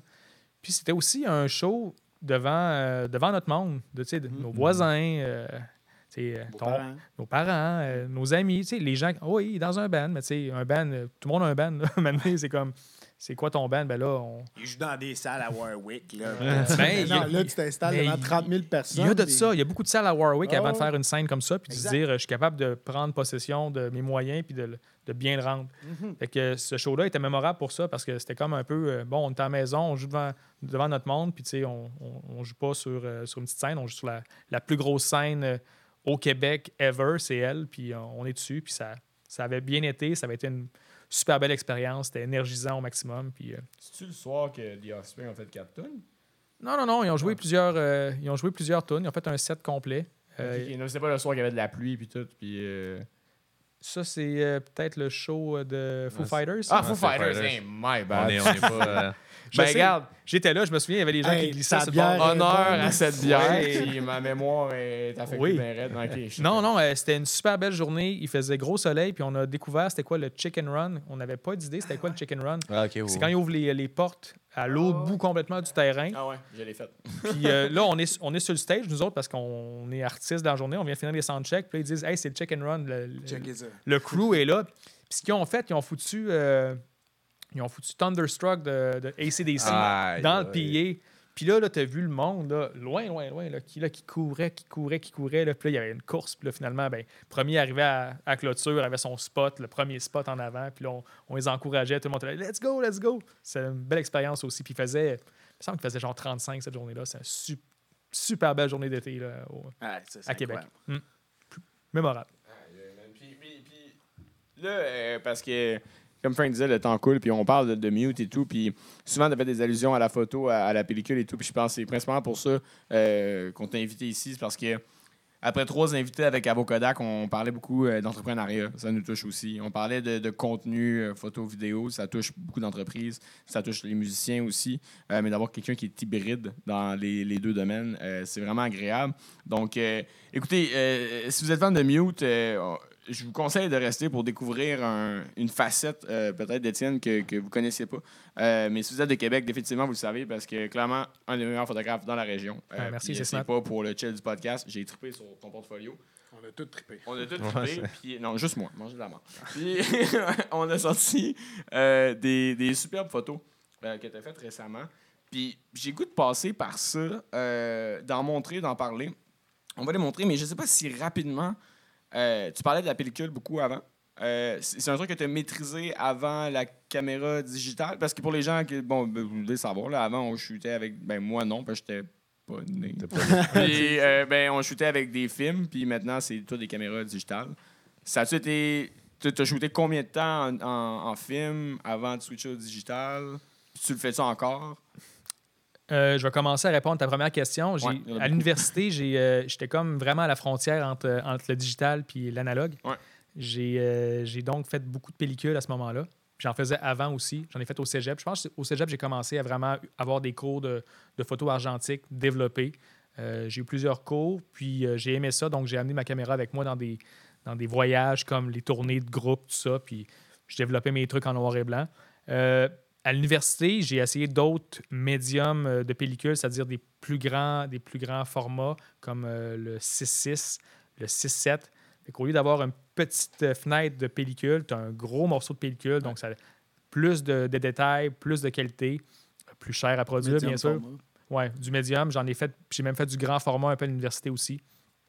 Mais à- au même moment, il y avait le digital qui était là, puis l'université avait quand même les moyens de, de nous passer des appareils à ce moment-là qui étaient à la fine pointe de la technologie. Puis quand je parle de la fine pointe de la technologie, c'est des appareils qui étaient euh, à 5 mégapixels. Ah, Let's go. Euh, Les appareils photo de ton téléphone, euh, en général, 12 en partant. Ouais, en ce Mais, euh, tu sais, eux autres payaient des appareils euh, plusieurs milliers de dollars pour qu'on ait un 5 mégapixels. Euh, On puis, a des. Ouais, on, a, on a encore on a des, des vieilles des légendes, petits restants Des vieilles légendes? musée. Ouais. Ah, vidéo ici. Regarde, moi, moi, ça m'a fait rire, ça. C'est un des premiers appareils photo que j'ai eu. Moi, c'est. euh, ben, en fait, c'est pas le premier que j'ai eu, les petits rebelles XT. Ouais, Canon. ouais, ok, ouais. Moi, j'ai été beaucoup Canon. Toi, je pense que t'es plus Nikon. J'ai commencé à... ben, non, j'ai du Canon aussi. OK. Ah ouais? Mm. Mais Ça, c'est celui-là. Je, hey, je, je me souviens plus, j'avais quel âge. tout ça, je prenais. Je pense que toi aussi, tu as fait quand même beaucoup de snowboard et de skateboard. Euh, moi, j'ai commencé en photo là-dedans. Puis j'avais acheté ça, man, 2000 pièces. J'étais arrivé avec 2000 pièces cash dans une boutique. là. Puis c'était de shit. Quel modèle que c'est? Un petit 20D, mais check la Ah, grosseur de l'écran derrière. C'est quand même assez capoté quand tu y penses, quand tu regardes ça. Non, et c'est fou, je ne l'ai pas eu dans les mains depuis, euh, depuis longtemps, mais oui, effectivement, l'écran est microscopique par rapport à ce qu'on a aujourd'hui. Puis, Ah, mais c'était hot, mais là, oui, oui, c'était hot. C'est ça, la technologie, ça, ça va trop vite. euh, Non, c'est ça, exact. va exact. trop vite, mais j'en ai eu un de même. Sinon, Ça, ça a été, ça a été avec ça. Moi, j'avais un Minolta. Toi, OK, ça, c'est une marque russe. euh, Practica Encore, avec ça un connaît. K. Encore. Practica avec un K. Y a-tu un film dedans, non? Non, il n'y a pas de pellicule dedans. Pas de pellicule dedans. Ben, c'est un boîtier réflexe comme ça que j'avais, euh, des lentilles similaires à ça. Puis euh, je le crinquais, puis je le rembobinais, puis je le C'est développais. tellement le fun parce que, comme tu disais, en plus, là, moi aussi, j'ai eu la chance à l'Université Laval d'aller dans les chambres noires et Mm. de commencer à développer ça. là, C'est un, c'est un principe assez fou là, il de voir de très apparaître. trouve. Ah, dans, c'est- dans- il y a rien de plus pur. C'est ça, ouais. Puis ils disent que les noirs et blancs, d'un d'un appareil pellicule, sera difficilement égalable avec le numérique en tant que tel. Parce qu'il n'y a rien de plus pur, là, tu sais. Fait que... C'est beau, le print que ça donne, c'est beau aussi. Ouais. Tu sais, C'est c'est le fun d'avoir une matérialité. C'est souvent ça qui me manque, je trouve, maintenant dans, Ouais. dans, ma, dans ma pratique. C'est euh, c'est le fait d'avoir euh, de faire des prints avec mes, euh, mes projets. Souvent, ils se ramassent sur Instagram puis sur euh, Facebook, Ouais. sur mon site web. Mais euh, quand que j'ai la chance d'avoir un projet qui est imprimé dans un magazine ou qui est imprimé sur un, un médium publicitaire quelconque, je suis toujours extrêmement content. Puis ça, je Ouais. pense, c'est mon, mon background de graphiste puis de, de photographe argentique qui, Ouais. euh, qui, euh, qui, qui- ça qui y manque. Mais euh, personnellement, la photographie euh, argentique, aujourd'hui, je, ça me manque pas du tout. Je me suis racheté un, un Hasselblad qui est Ah, comme le, le- je dirais le classique des classiques. C'est un, appareil qui prend des photos en carré. La pellicule, chaque, chaque clic fait 6 par 6 cm. C'est quand même un gros morceau de pellicule. Puis euh, j'en ai racheté un, puis j'ai fait de la photo avec. C'était souvent un peu, un peu hors foyer tout le temps. Je pas 100% précis. En fait, je n'étais pas content des résultats. Je n'avais pas des résultats précis comme le numérique peut, peut atteindre aujourd'hui. Puis j'ai tout vendu, puis ça me manque pas. Voilà. Est-ce que justement, ça l'enlève un peu. Euh, parce que tout à l'heure, on parlait d'un- de mariage. Mhm. Prendre un mariage dans le temps à pellicule, là. On parlait du stress que c'était, genre aujourd'hui. Moi, c'est c'est un des, des trucs. que, là, je suis rendu avec du mirrorless. Puis c'est ce que je trouve un peu dommage. Puis on en parlait cette semaine. J'ai eu de la misère à faire le, le- le switch vers le mirrorless parce que moi, j'aime regarder dans, dans, mon, euh, dans, mon, Finder. dans mon Finder, merci. Puis de voir ce que je vois là présentement. Dans le fond, pas le résultat final. Tu sais, tandis que présentement, tu regardes, puis tu as une reproduction numérique de la photo, ce qu'elle va donner. Fait que je trouve que ça n'a pas de dénature, puis tout ça, parce que ça a, ça a ses avantages, puis c'est vraiment le fun. Mais on dirait que c'est quand même plus facile aujourd'hui de prendre des bonnes photos. Tu remontes à l'argentique là, en mariage là, dans le temps, là, ça devait être stressant. là, sais. Même à, à penser de faire le focus manuellement, Ouais. juste ça. Juste ça, ouais. Ça, c'est pas précis. Là. Ouais, hey, ça. C'est pas précis. Là. Tu sais, tu- Ça arrive souvent que tes shots sont pas. L'autofocus d'un appareil photo euh, euh, aujourd'hui est tellement précis, rapide. euh, puis le mirrorless, moi, je shoot encore avec un DSLR, euh, je shoot encore avec du Nikon D850. Puis j'ai euh, j'ai pas encore passé au mirrorless parce que j'ai pas eu encore un appareil chez Nikon qui me, qui me Ouais. convienne. J'irai peut-être voir chez Canon éventuellement pour leur R5 si, euh, si je me tanne, mais je leur donne jusqu'à la jusqu'à l'automne pour m'annoncer un, un appareil mirrorless qui va, me, qui va me plaire Chez Nikon. chez Nikon parce que j'ai T'as tes lentilles, tout lentilles, ça. Mais puis ouais, tu pars à un moment donné avec une compagnie, tu restes avec, c'est je veux, je veux faire la transition tranquillement, puis euh, avoir la, la bague pour adapter, puis tout ça. Mais euh, la- l'avantage pour moi, c'est ce que tu viens de dire. Premièrement, c'est d'avoir le résultat dans ton, euh, dans ton viewfinder. Je trouve que c'est pas pire, pas en tout de savoir que tu Oui. l'as bien exposé, que tu n'as pas besoin de regarder ton appareil, tout ça. Ça, c'est cool. Mais surtout, le, le tracking. De mon côté, euh, je fais beaucoup de, de sport en action, tout ça. J'ai Mhm. besoin d'avoir euh, un tracking intelligent qui suit. Puis souvent, quand mes photos sont pas, euh, même mes portraits sont pas 100% sur l'œil, le focus, ben, je la délite, la photo, même si elle est excellente. avait la... Puis avec les, les mirrorless maintenant, ben, il te reconnaît l'œil, il te le suit, te- tu n'y penses plus à ça. Donc, tu peux te concentrer sur d'autres choses comme la- l'interrelation avec, le, avec le, le client et ou le, le modèle. Parlant de sport. Oui, oui, ça. Parlant de Je pense, sport, justement, justement. je trouvais que c'était un bon cue de la mettre. Là. Parce Oui. que justement, tu es un photographe aussi pour euh, le Mont-Saint-Anne, puis Stoneham. Oui, ouais, exactement. Mont-Saint-Anne, Stoneham. Attends un peu, reste sur l'autre Hey, là, je sais plus, man. Je veux toutes les montrer. C'est Ah, difficile. mais on va commencer. on va commencer. Tu sais, juste sur la technique d'une photo comme ça, tu veux-tu euh, prendre le temps de nous expliquer pour euh, les gens qui se disent comme, ben, c'est photoshopé, ça? Classique, Non, ben, c'est photoshopé. C'est pas photoshopé, c'est c'est Nick Sauvé. T'es Nick Sauvé. C'est Nick Sauvé. Euh, Nick qui est en vélo de montagne dans une, dans une courbe. Puis moi, en fait, j'ai une longue exposition avec mon, euh, avec mon boîtier. Puis à la fin de cette longue exposition-là, donc, je le suis. Je fais le focus sur son visage, mais lui, il arrive à 100 000 à l'heure. Je le suis dans, le, dans la courbe. Puis en le suivant dans la courbe avec une longue exposition, ça crée l'espèce de filet euh, dans la forêt en arrière, l'espèce d'effet de, de, de, de- de petites lignes euh, de vitesse. Un peu comme on, voit dans, euh, dans Star Wars quand il passe en vitesse lumière. Donc, il y a, cet effet-là. Puis, euh, j'ai quelqu'un en arrière de, ou à côté de moi, sur ma gauche, qui tient un, flash avec un softbox, donc avec un, truc qui, euh, qui, modifie un peu la lumière, qui la rend plus douce.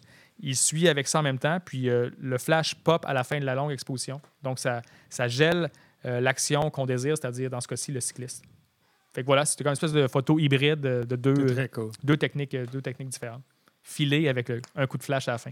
Puis le flash est tellement rapide qu'il gèle, euh, il gèle vraiment le- Le l'action. mouvement. Ouais.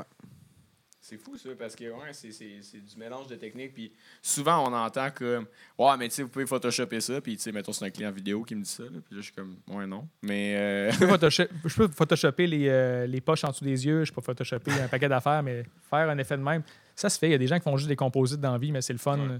C'est le fun. Il y a plein de techniques qui existent en vrai qu'on peut utiliser dans, dans plein de situations différentes.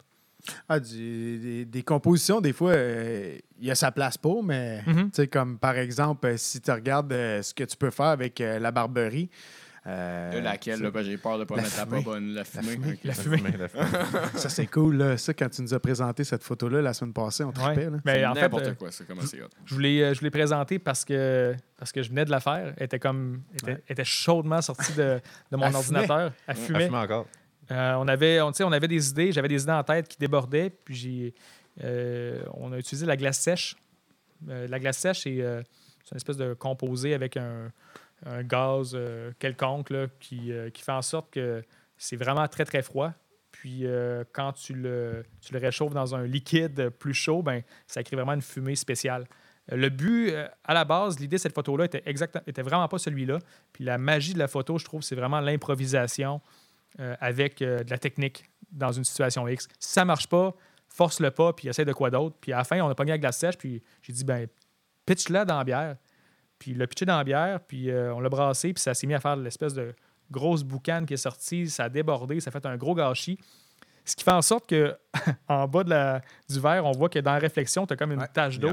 On l'a gardé là, mais la bière a débordé dégueulasse. Ça a été. Mais là, j'ai regardé les photos parce que j'ai cliqué souvent, clac, clac, clac, clac, clac, clac. J'ai vu qu'il se passait de quoi dans, dans la fumée, des fois vraiment intéressante. Donc, à- au final, c'est un composite. J'ai euh, pris euh, la bonne position de la main euh, parce que la main a versé la bière, euh, tu sais, toujours à angle différent. Donc, bonne position de la main. Je voulais avoir aussi le bon, euh, le bon morceau de jet, le jet là, qui, qui sort de la bière. C'est celui le plus beau. Puis après ça, c'était un composite de prendre plusieurs petits éléments de fumée puis les assembler ensemble pour que ça, ça crée comme un de petit tourbillon magique euh, sur, le top, euh, sur le top de la mousse. Tu nous, avais, tu nous en avais parlé euh, quand on avait fait notre rencontre, quand on t'a invité pour le podcast. Mais euh, combien de temps de. Une journée de retouche. Une journée de retouche. journée. Une journée. Une journée complète de retouche, oui. pour une photo. D'où vient le justement? Hey, c'est là que tu payes ton photographe. C'est ça, c'est là. exactement ça que j'allais dire. C'est- C'est c'est là que des fois, c'est. euh, ben, quand on, qu'on- il y a des prix qui sortent de là, c'est pour du travail comme ça, pour des résultats comme ça. Mais la vision de la chose aussi avant, là, parce que tu l'avais, cette vision-là, en quelque sorte. Oui, OK, expérimentalement, tu as vu que ça faisait pas, mais tu as trouvé une solution, puis tu as mixé tout plein de photos. Tu sais, tu le savais, là, la technique, en quelque sorte. Je savais qu'il se mais- passerait quelque chose, mais je savais pas qu'est-ce qu'elle allait se- En fait, je pense que c'est- ça avec la photo. Tu as, des... as vraiment du gear, beaucoup de gear, tu as des idées en tête, tu as des techniques. Puis rendu sur place, ben, tu l'essayes, tu cliques. Si ça si ça t'interpelle pas quand tu cliques, tu fais pas comme Oh yes, on est sur quelque chose. Ben, euh, essaye de quoi d'autre. Ouais, Il y a de l'improvisation. C'est- c'est- Je pense pas que c'est de l'art faire de la photo. Je pense que c'est de la créativité euh, puis de l'improvisation avec la technique. Je le vois plus comme ça. Moi, j'aime vraiment ça, cette description-là. Mhm. Parce que c'est vrai que, tu sais, même, même en, en vidéo, euh, vidéo, photo, c'est ça, c'est beaucoup, beaucoup une grosse part d'improvisation.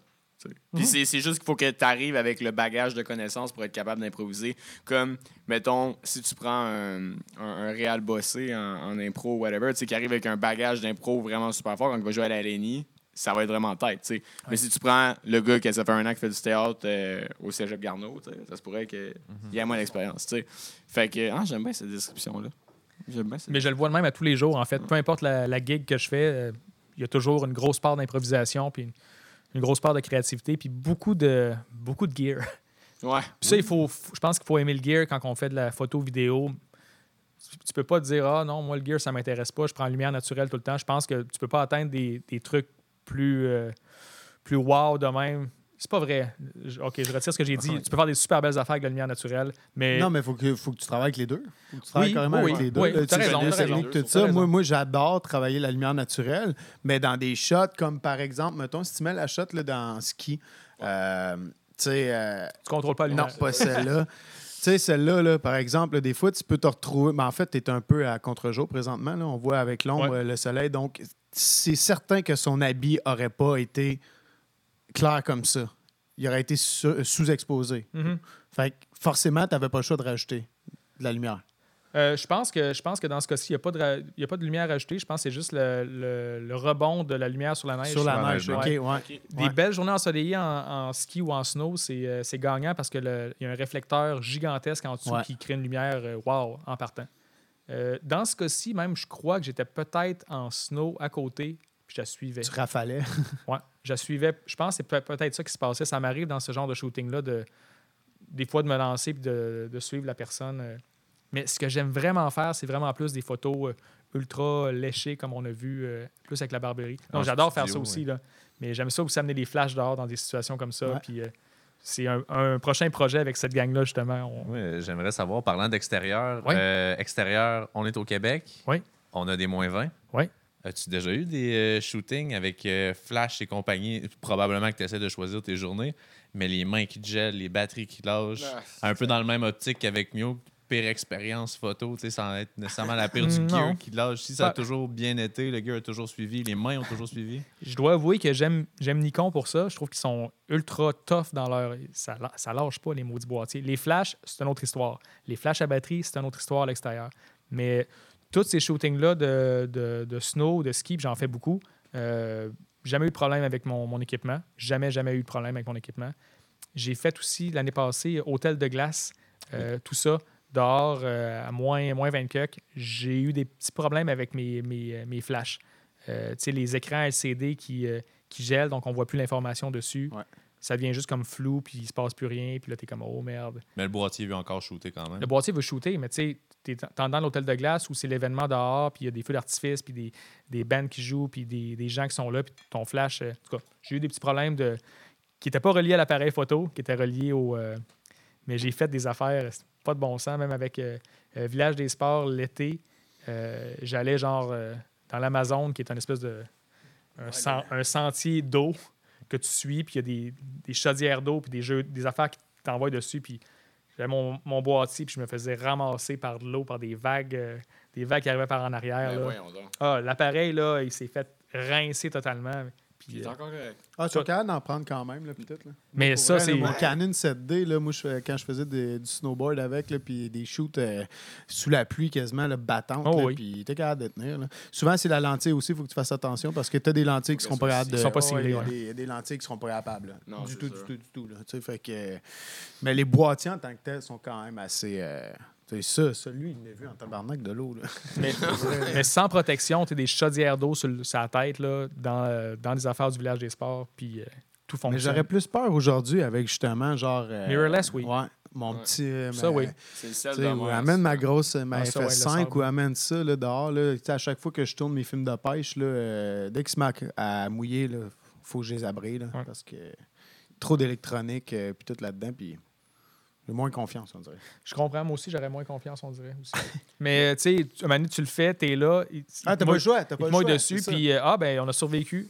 Maintenant, je mets du tape sur mes, euh, mes joints, euh, les petits cils. euh, je mets du duct tape par-dessus juste Ah pour euh, double. Parce qu'ils sont Ah, rendus un peu fatigués d'être ouverts puis fermés. Mais tu sais, c'est- c'est juste ça qui te protège en fin de compte ton électronique de ne pas être mouillé. Fait que le hot shoe sur le dessus de l'appareil. Je le tape, je tape mes, euh, mes, petits, fou, mes petits caoutchoucs sur le dessus. Ça me, crée, une- ça me donne une protection de plus. J'ai pas l'espèce de gros, euh, gros case euh, sous-marin. là. Ah, 5000 piastres. Qu'est-ce qu'on sait qu'il est 5000 piastres? c'est cher, ça.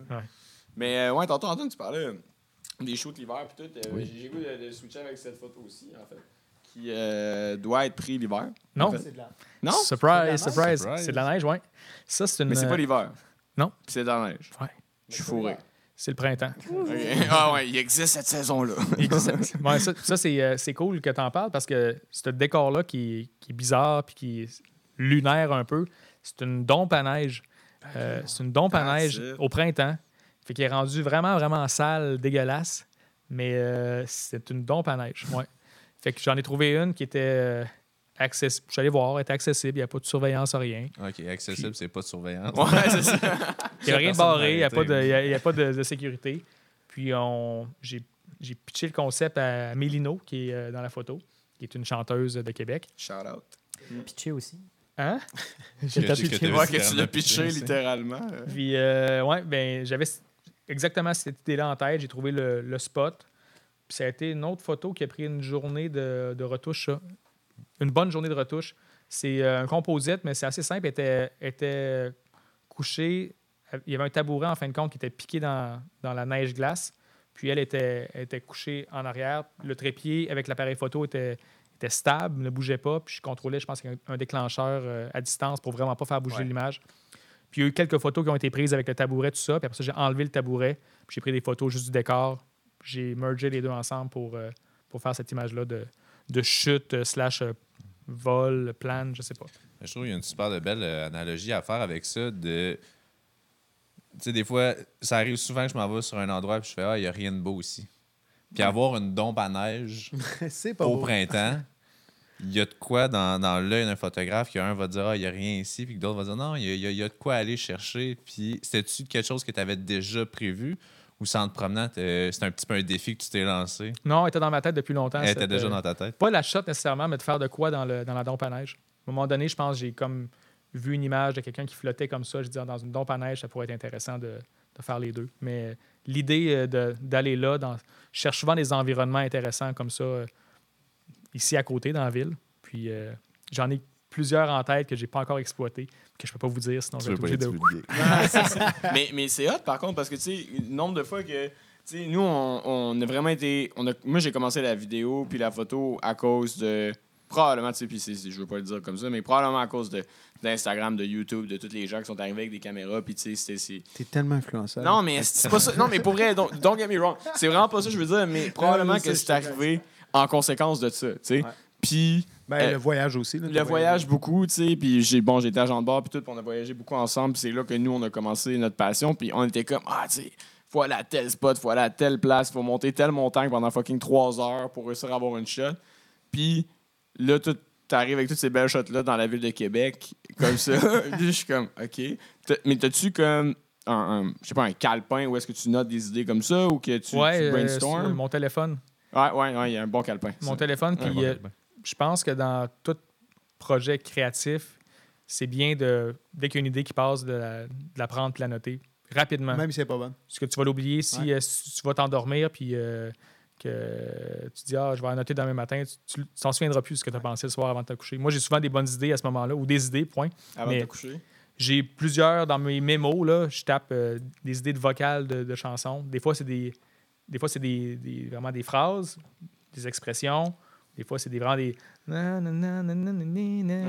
J'ai beaucoup de ça. Ma, blonde capote quand elle entend ces affaires-là. Quand je vais dans la pièce d'à côté pour faire mon dans le milieu de la nuit. Ça, mais des idées de place où shooter, euh, tu sais, n'importe quoi. Juste d'avoir deux, trois, euh, deux, trois blocs-notes dans ton téléphone qui, euh, qui a des, des catégories différentes, puis de dire, bon, ben, ça, ça, ça. Ça m'aide après ça. Un moment donné, bon, j'ai- pas d'idée, j'ai un job à faire, juste à checker là-dedans. Oh oui, ah oui. là, ça stimule tout en même temps. Fait que noter, noter, c'est une Ouais. bonne, Ouais, une c'est bonne une idée sans niaiser, là, tu, tu prends un deux, un deux secondes, tu notes ton idée, puis c'est fini. Quand tu as besoin d'in- d'inspiration et tu n'en as pas, ben il y en a dans ton, euh, ton téléphone. Et puis si je peux juste me permettre, dans le fond et tout, là, tout à l'heure, tu as dit euh, au niveau de la dernière photo que tu as montrée, là, la composition, Oui. tu l'as dit, tu avais une manette Euh. Je pense que ça, c'est quelque chose vraiment d'important aussi, là, parce que moi aussi, j'utilise beaucoup la manette dès que tu as de l'exposition lente ou dès qu'il faut absolument pas que tu bouges. Parce que juste le simple fait de cliquer sur ton bouton va faire bouger un minimum ton appareil photo. Fait que c'est juste un petit conseil, tout ça, moi, ça vient de me faire flasher, là, parce que je pense qu'il y a probablement des gens qui nous écoutent puis qui veulent avoir des genres de conseils aussi. Ouais. Ça, c'est un bon point que tu as amené. Je pense que c'est vraiment important, genre, de, de- de faire attention. Une fois qu'il est sur trépied, là, mettons des sacs de sable aussi, des choses comme Ouais, ça, pour être plus, certain euh, que tu y touches plus, mais plus pantoute. Là. Moi, les trépieds, euh, les, les, les, les time-lapse que je fais souvent à la pêche, euh, je m'assure que je mets du poids sur mon trépied ou qui ne bouge pas du tout. Je le pars avec une manette, puis je touche plus pantoute pour être certain. Là, puis, Très important. Je mets du tape, moi aussi, souvent, sur mes trépieds pour, au sol. Mais je mets des sacs de sable, des fois, genre, je les, je les tape en plus. En tout cas, Ouais. on peut devenir freak avec ça, mais Ah, mais c'est ça qui va faire la grosse différence à un moment donné, parce que sur cette shot-là, s'il avait fallu que entre ta shot que tu as enlevé le banc, euh, non, ben la première shot ou la shot, c'est que tu as installé justement euh, la, la, la, la fille, ça allait bouger un petit peu, ben là, tu viens tout de perdre ton décor. Ouais. Absolument tout ton décor. Fait que. Mais ça, ou tu- tu te fais chier avec euh, Photoshop après. là, Ouais, tu mais dire. Mais tu sais, cette erreur-là, elle arrive une fois. Ouais, exact. Puis après ça, ben, tu fais tout en ton, poss- en ton possible pour que ça bouge pas, puis que tu y touches pas. Puis Fait qu'une manette, ça coûte, ça coûte pas cher. là. Mais deux Non, secondes aussi sur un là. boîtier. Non, faites pas ça. Mettre Non, mettons, non, le deux ben, secondes. Non, Dès que tu sur touches une à photo ton, de composition, même si tu mets. mettons, une photo à exposition lente, t'es correct. Mettons, tu le mets 10 secondes. Ton déclenchement, 10 secondes après que t'aies touché, Ouais, c'est ça. c'est tel que tel. Ouais. Ton, ton trépied bougera plus, ton appareil bougera plus. Mais dans le cas d'une d'une composition de même, même si tu mets 10 secondes, il va bouger. Puis là, l'autre fois, tu vas reposer, il va rebouger, mais il reviendra peut-être pas nécessairement. Ça, juste exactement. jamais comme. Ah, ben moi, mettons les temps. Jamais fait de composition dans le jamais, genre, pis tout, puis tu sais, parce que. c'est important parce qu'il faut que tes, tes deux images soient vraiment un terme de graphisme, un registre, qui soient Ouais. vraiment une Ouais, par-dessus ouais. l'autre à 100% Sinon, euh, justement, il va y avoir un fuzz ou ça. C'est ça. Ça prend la- cette précision-là. Plus une fois arrivé chez vous, parce que là, quand tu le regardes sur l'appareil photo, tu, tu le vois pas, là, la différence. Là. Non. Fait qu'une fois arrivé chez vous, tu mets deux photos, une par-dessus l'autre, puis tu fais Ah. C'est des millimètres. Ah c'est ouais, des mais c'est- c'est c'est vraiment des Vraiment. petits détails, là, puis tout ça, Mm. là, important, je pense, là, parce que, tu sais, euh, la Barberie, justement, là, l'autre photo, tout à l'heure, tu me disais, non, la Barberie plus haut, ouais, inversé. Tu disais que c'est pas une composition. Euh, oui, c'est une composition, mais mais tout c'est- a été fait en vrai pareil. C'est une idée que j'ai eue. Explique, parce que tout à l'heure, quand t'as dit ça, je comprenais pas, là. Ben, ce qui est le fun dans des photos, euh, dans des photos de produits ou d'objets, c'est quand il y a une, moi je trouve, c'est quand il y a, une, une- il y a du mouvement, quand il y a, de la, il y a- quelque chose Ouais. d'organique euh, qui se passe. Clairement. Puis euh, souvent que la bière, c'est, c'est- je, le- je le connais, je connais mon médium de la bière, c'est souvent un versage. tu sais. J'ai juste pensé comment on peut faire un versage différemment, d'avoir une main qui verse. Qu'est-ce qui est à l'envers, là? La euh, bière. la, la- la canette C'est est à la canette, hein, qui est à l'envers? ouais. Ouais, tout, ça, tout ça est à l'envers, en fait. Ouais, c'est ça, exact. La photo a été prise ça, à l'envers complètement, Ouais. puis je l'ai revirée par la suite à l'endroit. Mais techniquement, la canette était sur un, sur un trépied euh, avec une, une pôle comme ça. La canette était collée avec du une espèce de tape, euh, Gorilla Tape, là, qui, Ouais. qui, qui, qui jamme ça comme du monde. Puis à go, la personne tournait la canette à l'envers. Moi, je faisais tac, tac, tac, tac, tac, tac, tac, tac, tac. Encore là, j'ai pris une canette, j'ai remis un sol, euh, j'ai pris euh, une des meilleures coulisses, puis j'ai pris une des meilleures mousses de l'autre bord aussi. Fait qu'il y a eu un assemblage encore là qui s'est passé.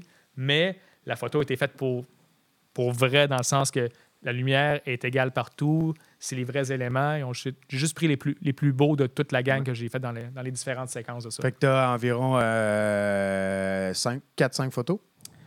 Ouais, ouais, oui. Je pense que le sol, est- c'est le même en haut puis en bas.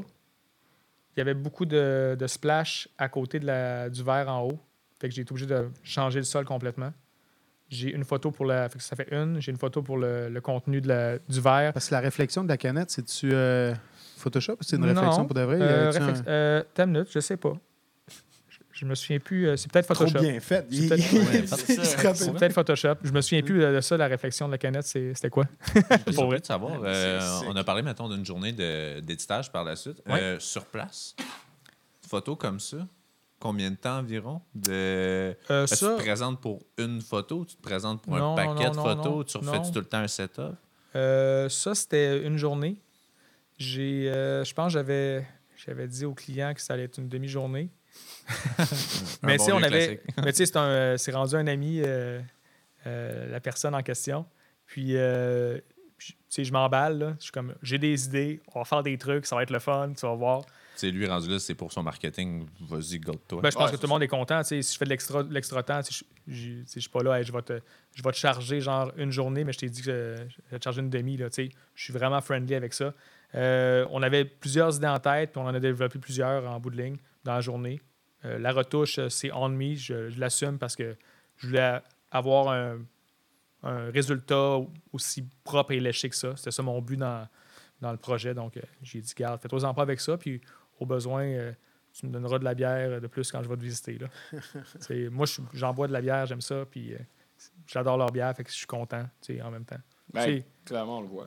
Puis c'est, le fun quand il y a cette dynamique-là aussi entre, entre le client puis le, euh, l'employé ou le, le sous-contractant. C'est le fun quand tu, tu vois que la personne aime ton, ton produit aussi puis que c'est une collaboration et non pas, euh, non pas une personne au-dessus d'une autre. là. Mais moi, de ce que je retiens en plus, c'est que toi aussi, genre. euh, puis moi, je pense que je fais aussi un peu la même chose avec mes clients, c'est que en bout de ligne, tu veux être content du résultat final que tu vas faire. Ben oui, fait tout- que, tout genre, temps, que je passe une heure ou cinq heures, mais que j'ai chargé tel prix, je n'irai pas charger à l'heure. Moi, personnellement, je charge jamais à l'heure.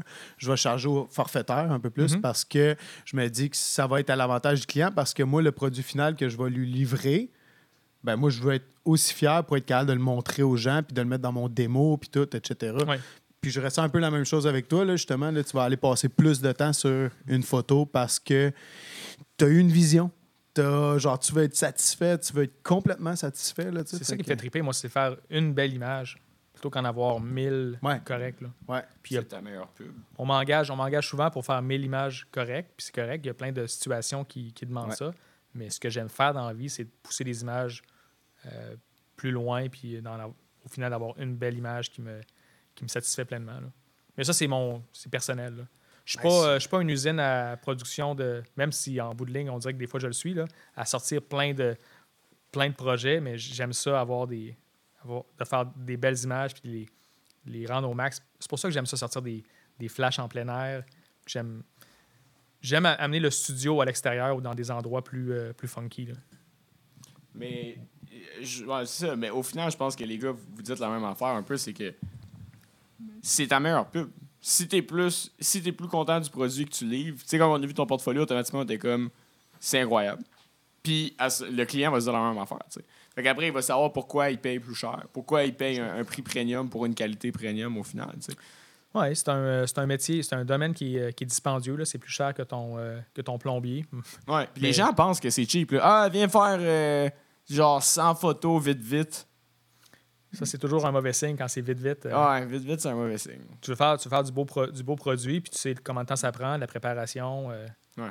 C'est même juste euh, chaud demain à 8 heures, puis euh, j'ai passé, je pense, euh, une demi-journée à juste loader mon gear euh, dans, dans la van pour préparer le shooting. là. Écoute, mais t'as comment de gear? J'ai une van remplie de gear présentement. Mais, Juste en photo? Le rêve. Oh oui. Ah, grave. mais tu sais, euh, faut savoir qu'il y avait aussi, il y a aussi une tempête en même temps, fait que c'était pas facile. Ouais, de- non, ok, c'est peut-être de à retarder. jongler avec le, le stationnement et tout ça, mais juste loader le gear, c'est c'est beaucoup de temps. là. Ah, ça va vite, là, avec les trépieds, les softbox, puis tout. Là. C'est une vanne, une vanne complète de, de gear qui est, qui est prête à shooter demain matin à 8 heures. euh. Du stainless, qui est quand même un, un truc compliqué à shooter. C'est juste des miroirs, en fait. Ah ça- oui, j'ai vu euh, les comptoirs, là, Ouais. tout ça. Ouais, c'est sharp. Ouais, C'est précis. c'est- c'est- c'est- c'est c'est tough à shooter parce que tout réfléchit dedans. C'est ça, c'est des miroirs. Fait que tu vas avoir des, fonds, des cartons blancs et des cartons noirs pour te créer tes. euh, Ah, tes highlights. pour la montrer, puis je l'ai- pas pris. Mais là, il y en a tellement. c'est pas grave, Ouais, allez ça. voir, allez voir son Facebook, c'est allez ça voir que je son fais site demain. web. C'est tout ça que je fais demain comme, euh, comme projet demain matin. Puis, euh, mais c'est le fun, je suis habitué de le faire. J'en ai fait plusieurs fois pour eux autres. Donc, euh, je sais que ça va être. euh, je sais où je m'en vais un peu avec Ouais. eux autres. En confiance. en fond. Mais les premières fois, c'était comme OK, OK, comment je travaille cette, mat- cette matière-là? Il y a des gens qui disent genre vive le collège de Lévis, mais en tout cas. Ouais, ben, ça n'existe plus. Ça existe, que ça a fermé. Ça. Jonathan Demers. Ah non, Salut euh, Étienne. Ah, ben oui, salut, salut. Puis euh, Valérie Lambert qui dit Waouh, on a justement parlé de cette bière. C'est ma sœur. Hein? Euh, Son chum, il est bien fan de, de, de bière, justement, de microbrasserie et tout ça. Fait que Mais toi, clairement, t'es fan de bière, là, parce que, tu sais, même si on va dans une photo comme ça, euh, tu sais, les gens sont comme, viens prendre une photo de nos bières, fine. Toi, t'es comme, OK, on va faire un arrangement de houblon autour de ça, on va mettre des grains sur le côté, tu sais, c'est... Ouais, moi, je voulais parler justement de la direction artistique Ouais. là-dessus. Euh, tu sais, tu, travailles tout seul? Euh, T'as-tu euh, une collègue, euh, un, Hey, quelqu'un? c'est- drôle, euh, Je dis une collègue comme si C'est vraiment, vraiment drôle que tu aies, que dit ça. là. C'est vraiment drôle que tu aies dit ça parce que je travaille tout seul en général. Puis euh, j'ai une, une bonne amie à moi qui s'appelle Catherine Côté, qui est photographe culinaire exclusivement. C'est tout ce qu'elle fait dans la vie, qui est vraiment, vraiment bonne. Euh, puis j'ai demandé de, de me passer certains de ses fonds. Ah ouais? Fait que ce, ce shooting-là, le- le- les planches en arrière, puis euh, je pense même la planche sur laquelle euh, les bières sont, c'est euh, c'est à elle. Après ça, le houblon, il y avait, euh, on avait une opportunité avec la Corrigan d'avoir euh, d'avoir vraiment, un, je sais pas comment ça s'appelle, un chapelet, un chapelet de houblon frais. Mhm. Ça, ça s'invente pas, là. faut que tu sois dans la saison, que tu sois dans le temps de la récolte. Ouais. Il y avait, il y avait un gros tas de houblon comme ça, frais. Puis on a fait ça. Ça a l'air d'être dehors, c'est ça que c'est le fun avec cette photo-là. Je trouve qu'il y a un vibe dehors, champêtre un peu, une lumière qui me rappelle, je sais pas, l'extérieur, mais euh, c'est fait en, dans, leur, euh, dans leur brasserie, dans leur, euh, leur établissement, en fait, avec des flashs. Elle est vraiment belle, la photo, en tout cas. Ben, merci bien. C'est c'est top aussi avec les verres, les réflexions. C'est un- c'est aussi c'est un. Bon, on parlait de réflexion. Juste avant, tu parlais de l'hôtel de glace aussi. Mhm. On se le cachera pas que c'est 100% de sculpture de glace. Ouais. Côté Pète un réflexion. flash là-dedans. Généralement, Mettre un flash là-dedans. Euh, difficile, bien été. ouais, Parce que c'est de la neige. Fait. Quand on parlait de softbox puis de réflecteur, c'est tough. C'était tough. c'est que du blanc. En- dedans de l'hôtel de glace, dehors, tu attends que la lumière soit belle, là, fin de journée, début de journée. C'est facile. Mais il faut que tu aies un moment, un beau moment qui se passe. Les gens, c'est ça. Il y a un côté de ça de la photo euh, euh, qu'on ne contrôle pas, c'est-à-dire quand on fait de l'architecture ou. euh, ben, c'est de l'architecture aussi, l'hôtel de glace, en fait. Il faut juste être présent puis avoir un moment magique qui se passe avec la lumière, avec le, le coucher de soleil, avec ci, avec ça. Tu peux pas, tu peux pas inventer une lumière dans un, Ouais. dans un environnement comme ça. En dedans, l'hôtel de glace, hyper dur. euh, euh, Il y a comme des LED de couleurs qui sont là, puis ça, c'est- c'était tough. C'est-tu cette année, ça? Euh, non, c'est l'année passée. OK, parce il que c'est ça. Je pensais à l'hôtel de glace de cette année parce que il y allé a- il y a est lieu, comme là. en arrière là, de l'hôtel. Fait que je me dis qu'ils doivent tout manquer comme la lumière tôt le matin. Puis le soir, ça doit même pas être fâche. Je, je- je peux me tromper, là. Je suis pas certain, puis tout ça. Mais d'après moi, elle peut peut-être être plus dur. Je sais pas par rapport à l'année passée, mais je trouvais qu'elle je était un vu. endroit vraiment proche de l'hôtel. Je ne l'ai pas vu euh, cette Yeah. année, donc je peux pas te, te dire qu'est-ce qui se passe avec l'hôtel de glace, mais euh, quand je l'ai fait l'année dernière, c'était quand même la façade était facile à faire. C'était plus l'intérieur. Euh, Il y a certaines shots qui sont bien sorties avec des flashs. Il y en avait d'autres que ça rendait tout trop lumineux. Il voulait de quoi de plus moody. C'était quand même dur à, à gérer Fais-tu pas mal de repérage, justement, avant tes shoots? Euh, j'essaie, j'essaie, mais l'hôtel de glace, c'est faire du repérage à Valcartier, c'était un peu. euh, plus. Non, mais tu sais, de savoir justement, comme tu parlais là, en fin de journée pour les shots extérieurs, pour avoir le soleil, de Google Maps. savoir quel. Ouais, exact. Ouais. Je faisais ça hier avec une cliente, justement. On tu vas voir sur Google Maps la disposition. Tu sais que le soleil se lève à l'est, se couche à l'ouest. Fait que en sachant ça, euh, tu sais à peu près si tu veux. Tu sais si tu veux plus le lever du soleil ou le coucher du soleil pour ton, euh, ta devanture. Mais après ça, euh, si t'es là les deux, c'est encore mieux. Tu peux pogner une journée grise, c'est pas le fun. Il faut que tu sois là souvent. Je pense d'avoir Mhm. des belles photos d'architecture, il faut que tu sois patient. C'est comme la, la chasse. C'est vraiment comme la chasse. C'est la chasse de lumière. Tu attends le bon moment. C'est une très belle comparaison. ça. Très bien dit. C'est tellement vrai. Bravo. Que c'est c'est une chasse de lumière qui, en fait, qui est- Parce- toute, toute photo extérieure aussi. hein. Oui. Ouais, non, définitivement. Tu sais, nous autres, il y a un contrat qu'on a, qu'on, qu'on- qu'on fait, euh, qu'on a fait, en fait, puis d'un coup, j'étais comme, OK. Ouais, bon, puis j'étais comme, la lumière là-dessus, bad call, mais le client le voulait vite, fait qu'on l'a fait vite avec une lumière comme ça. Puis la maison est comme positionnée à comme 45, tu sais, c'est- elle était entre deux lumières, semi à contre-jour, puis comme une partie de la maison, c'est une grosse propriété, était bien illuminée, mais la partie principale qui nous, nous concernait n'était pas bien illuminée. Puis je veux dire, le client est content, puis tout, puis des shots de drone, on dirait que ça impressionne tout le monde, peu importe. Là. Mais, euh, tu sais, c'est des détails que, on dit que c'est important. Puis je me rends compte aussi avec l'expérience que c'est pas toujours le moment que je pense qui va être le plus beau.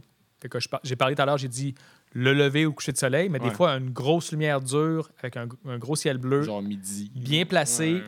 bien placé peut faire plus haut encore. Fait que faut pas nécessairement s'enfermer non plus dans certains carcans de dire euh, c'est là puis c'est là que ça va être beau. Des fois, il y a des affaires magiques qui se passent à d'autres moments. Il faut juste être présent. Des affaires magiques comme genre ça. J'avais hâte qu'on y arrive. Je sais Yeah. pas si les gens ont remarqué justement sur euh, l'annonce euh, du podcast avec Étienne, j'avais mis cette photo-là en background. Euh, moi, t'es venu me chercher. C'est ton chat? Euh, oui, c'est mon chat. Elle est venue me chercher aussi. Euh, tu sais, quand je la vois, elle me fait rire, cette shot-là, parce qu'on dirait qu'elle qu'elle lâche une espèce de, de cri de power metal, genre Wouah! C'est super aigu, là. Mais c'est un baillement. Euh, oui, je, testais, ouais. je testais une nouvelle lentille que j'avais qui est Sharp. Une, euh, une Sigma Art. euh, euh, c'est 1.4 euh, de Ouais, l'ouverture. 1.4.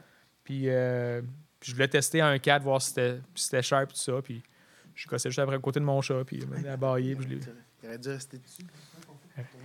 Mais euh, Reste dessus. non, mais c'est- c'est c'est là, moi, ce qui m'avait marqué sur ton chat, parce que là, je viens tout juste de m'acheter un chat, là, mais raconte-nous l'histoire. Ton chat t'a coûté quand même, c'est un peu race. Ben, euh, On fera pas long, là, sur le chat, là, mais tu sais, je veux dire. C'est un abyssin. J'ai regardé les chats, euh, les différentes races, lesquelles je trouvais les plus belles, puis ça, c'était dans. Il est beau, là. Ouais, elle est belle. Euh, puis, euh, c'est ça. On a eu des petits problèmes avec. Elle a mangé un bout de tapis de yoga, puis on a- on a dû la faire opérer pour un montant que je ne dévoilerai pas ici. Euh, un montant salé, mais quand on, euh, quand on a un, un membre dans la Ouais, famille, ben, ouais. en fait, toute cette aventure-là m'a juste fait comprendre à quel point on avait une situation enviable au Québec avec euh, nos, euh, notre système de santé. Puis euh, quand on n'a pas à se préoccuper d'argent quand on est malade ou quand on a un problème, euh, Ouais. parce qu'avec des animaux de compagnie, quand il faut sortir la- l'argent pour euh, faire une opération d'urgence, c'est euh, ça fait mal. ça fait mal euh, de se dire, oh, OK, il y a une valeur à ça. Puis euh, les gens aux États-Unis qui n'ont pas d'assurance euh, santé, euh, qui ont un problème physique qui va les, les tuer, puis il ne faut pas, payer pour. On n'a jamais cette question- ce, questionnement-là ici, mais presque partout dans le reste du monde, c'est ça. Tu n'as pas l'argent, ben tu, restes sur le trottoir puis t'en crèves. Fait que Ouais, ben, voilà. Chris, je te comprends parce que moi, justement, euh, tu ma, ma blonde a, elle a passé à travers un cancer du sein. Là. Fait que, euh, puis mon père et tout, un cancer du cerveau, puis tout. Là. Si c'était pas du système du- de santé qu'on a euh, aujourd'hui, là, tu sais, euh, on partira pas un débat genre sur euh, la gestion du système de santé. tu sais, Il, il est tout croche. Ouais, mais, il- mais il est gratis. Là, tu sais. fait que euh, Ouais. je suis d'accord avec toi. Je veux dire, euh, c'est cool, on on n'a pas à payer pour nos systèmes de santé à nous. Mais euh, tu sais, quand c'est ton, ton animal, puis tout, tu t'attaches, puis tout ça, puis là, tu t'en rends compte effectivement à quel point on est bien. On est, euh, Ah, on est extrêmement bien. Je, je passe euh, la plupart de ma vie en général à voyager. Puis euh, quand je reviens chez, chez nous, je me, je me rends compte à quel point on est dans un des meilleurs pays au monde. point. ouais. Ici, peut-être en Scandinavie, certaines places. Ouais, je suis quand même. dans- C'est c'est drôle. Ma blonde est comme en, en tourisme, développement durable et trucs du genre à, à l'université. Puis elle, me- elle me parle souvent de la Scandinavie. Puis moi aussi, j'ai beaucoup voyagé. Puis quand j'étais plus jeune, j'étais comme Ah, tu sais, fuck Québec, fuck la francophonie. Je veux vivre ailleurs, je veux voir des grandes villes. Puis, puis après avoir vécu tout ça, c'est hot en crise Québec. Mhm. On est tellement bien. Bref, j'aimerais. Merci. Merci, Nado. Venant de Trump, c'est ordinaire. Ah, ben. Ouais, c'est ça. Là, je suis comme, j'adore Québec. Trump dit son point. Mais, euh, mais ouais, là, j'étais parti pour ça. Fait que là, je sais pas si ça avait en lien, mais en tout cas, j'aime Québec. Puis, euh, on, est parti, on est parti du shop, on a fini à J'aime Québec. ouais, non, mais, non, mais Chris, c'est vrai pareil. euh, que, que- que- on, on, y pense pas des fois que la qualité de vie dans laquelle on est, les prix qu'on a, la beauté de la ville aussi. Puis, en tant que photographe, vidéaste, je pense que tout le monde peut le réaliser que Québec, c'est une ville qui est super photogénique aussi. sais. Puis, c'est un, c'est un truc qu'on oublie. Là, tu sais, quand tu chill à Montréal, des fois, c'est une belle ville côté culturel, mais côté euh, beau spot à photographier, c'est pas. Tu sors pas trop des 4-5 premières rues. Là. Ouais, c'est ça, tu sais, c'est pas. il- Puis il y a sûrement, tu c'est pas vrai, là, quand même, là, c'est beau. S'il y a du monde de Montréal qui nous écoute, on vous aime. exact. Mais- Mais moi, je parlais, je, Québec, parlais c'est je, pense du, je pense du pays et des conditions qu'on a. Ouais, exact. du- fait qu'on peut s'épanouir dans n'importe quoi. T'as fait l'Ouest canadien, je veux dire, euh, Mm. C'est incroyable, les rocheuses et tout ça. Là. Beautiful. Sais, Puis, euh, tu sais, pour faire le parallèle encore avec la photo, puis le, le voyage, je parle justement dans ta tournée, tu as réussi à amener ton appareil avec toi. Y a-tu des, euh, des destinations voyage euh, que tu penses faire ou que tu as faites pour de la photo? ou euh, Oh, oui. vraiment des, des spots que tu Oui. dis ça, faut que j'y aille, c'est super Oui. bucket list? Qu'est-ce que tu poses des bonnes questions? Oui. Des fois, ça me gosse. Je je ça. Vraiment, des fois, je pars en voyage pour, euh, pour avoir un pour avoir un petit, euh, un petit répit. Euh, c'est psychologique, dire je décroche, je n'aime pas l'appareil photo, euh, je vais dans une destination exotique. Je fais jamais du tout inclus, je suis toujours backpack. T'es ou, pas euh, un gars de transat sur. euh, Non, non. Mais euh, il y a des éléments, des, des choses que je voulais prendre en photo, dont euh, la fête des morts au Mexique. J'ai- Oh oui. J'ai eu. euh, j'ai passé trois. Les, j'allais dire les trois dernières années, mais sauf cette année, j'ai passé les trois années avant celle-ci euh, au Mexique pour la fête des morts dans euh, des, des lieux précis euh, qui célèbrent la fête des morts de façon plus traditionnelle. Quel Euh, coin pour le fun? Euh, c'est plus au Michoacán. OK. Michoacán, c'est, euh, je dirais, à, à l'ouest de Mexico. Euh, c'est un, euh, un État euh, qui est quand même euh, un peu dangereux, un peu de problème de cartel. Euh, puis euh, là, il y, a un, euh, il y a une île, euh, puis un- il y a une place en particulier où la fête des morts, puis il y a plein de communautés autour de cette île-là qui, euh, qui fêtent la, la fête des morts de façon, euh, façon sérieuse, je dirais, solennelle. C'est pas, euh, c'est pas le party, c'est pas le. Souvent, on entend parler que c'est le party euh, pour la Très fête des morts coloré. très coloré. Il y a ça à Mm. Mexico, il y a ça dans les villes, il y a ça, tu sais, oui. Mais là-bas, il y a comme un- vraiment un truc, euh, un truc senti, euh, deep, euh, de connexion avec les, euh, avec les esprits des défunts dans, la- dans la- dans leur famille. Donc, ils se recueillent au, au cimetière, ils créent des espèces d'altares de fleurs, euh, préparent la nourriture préférée et passent une nuit complète à veiller. Ils font des petites siestes à travers ça, là, mais à veiller sur la tombe euh, de, leur, euh, de leurs proches. Vois-tu, je suis très surpris que ces personnes-là, mettons, toi qui te présentes en tant que photographe blanc canadien dans un cimetière, puis qu'il n'y a personne qui te dit, tu sais, va-t'en, au contraire, on se recueille. Ils, ils t'accueillent, sont, sont présents pour dire, au contraire, tu rends un peu hommage à notre défunt, ils sont contents de t'avoir là. Tu essaies de t'effacer un peu, tu veux pas trop rentrer en contact avec Bon, euh, s'effacer un peu, c'est un peu dur, là. Ouais. Tu sais, je, je, je fais jamais trop dans le, dans le registre local, peu importe où je vais. Peut-être en Scandinavie, ça marcherait, là, mais Mm. ici, euh, ben, en, en Amérique latine ou en Asie, je vais souvent en Asie, euh, je ne fais comme pas dans le décor. Euh, je m'habille en sombre, euh, j'essaie de passer le plus inaperçu possible, mais avec les caméras et l'équipement, Mhm. c'est dur à faire. Les Mexicains, extrêmement accueillants, extrêmement gentils, euh, pour vrai, super smart.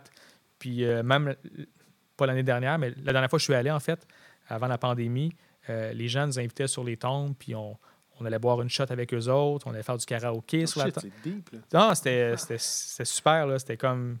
Il n'y avait rien de... Il y avait rien d'agressif ou de... C'était c'était ouvert comme, comme conversation.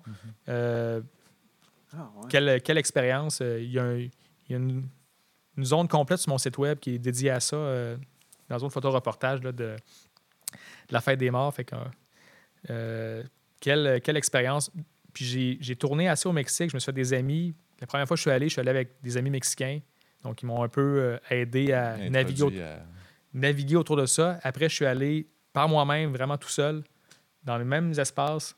Puis je suis tombé euh, par chance absolue sur deux photographes de la plus grande agence de photoreportage au monde Voilà. qui m'ont pris sous, sous leur, leur aile. Puis je suis allé avec eux autres faire la nuit au complet. Fait que deux photojournalistes de, next De level, fou, de fous, qui me disent euh, Tu sais, on s'est vu dans deux cimetières différents, au à, à- à côté, en périphérie du, du lac. Hey, tu veux-tu une ride? Ben oui. Finalement, on a passé la soirée ensemble, puis on, on les a suivis. euh, je les ai suivis. euh, Il nous montre une photo là, en viral portable, là, mais ouais. oui, mais tu sais, garde Ouais. ça. Lui, euh, il a clairement perdu. Il a clairement perdu euh, sa, sa femme, je sais pas. je- Ouais. Il a clairement perdu sa femme cette année-là. Là. Puis euh, Ah, c'est raide. Les couleurs, puis tout aussi. Elle, dommage, elle, je l'ai- là. elle, je l'ai vu deux ans. Ben, allez voir sur mon site, Ouais. euh, il y a une section Ouais, ça peut être une très bonne là, mais ouais. Euh, slash, euh, ben pas slash, dans la section Checker photo-reportage. tout le site. Ouais, rendu là, le portfolio.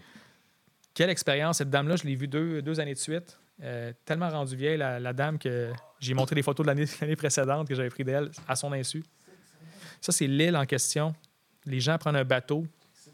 C'est un jeune, un jeune garçon de, je pense, euh, 10 ans qu'il conduisait le bateau sous la supervision de son père. Je pense qu'il apprenait à conduire le bateau. Ah oui, 10 ans, c'est une bonne âge. Ouais, ben, parfait. pour se rendre sur l'île, puis rendu sur l'île, on est resté. J'étais avec mes amis mexicains cette fois-là, première fois. On s'est trouvé un, un endroit où dormir dans une petite chambre. Il n'y avait plus rien à louer, mais on a trouvé une petite place, puis il y avait un super cimetière euh, sur une falaise, puis euh, de passer la, la nuit à errer, dans, à errer là, dans ces espaces-là, puis aller voir le monde, puis être respectueux, puis jaser avec eux autres. C'est ça, ils ont un lien différent aussi avec la mort que ici c'est très sombre, deuil, euh, un peu c'est ben, un peu très connoté tristesse, on dit adieu à quelqu'un.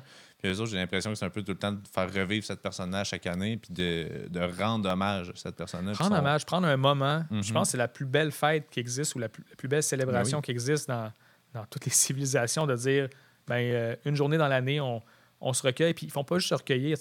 Sais. Ils arrivent la journée à l'avance, puis ils nettoient la tombe, ils lavent tout, ils décorent, ils décorent aux couleurs de ce que la personne aimait. Puis ça, c'est malade. Puis après ça, ben, ils passent du temps à se recueillir, mais aussi à se conter des histoires, à rire, à pleurer, dépendamment si la personne est décédée, ça fait pas longtemps, ou si, euh, c'est deux, trois générations euh, en arrière.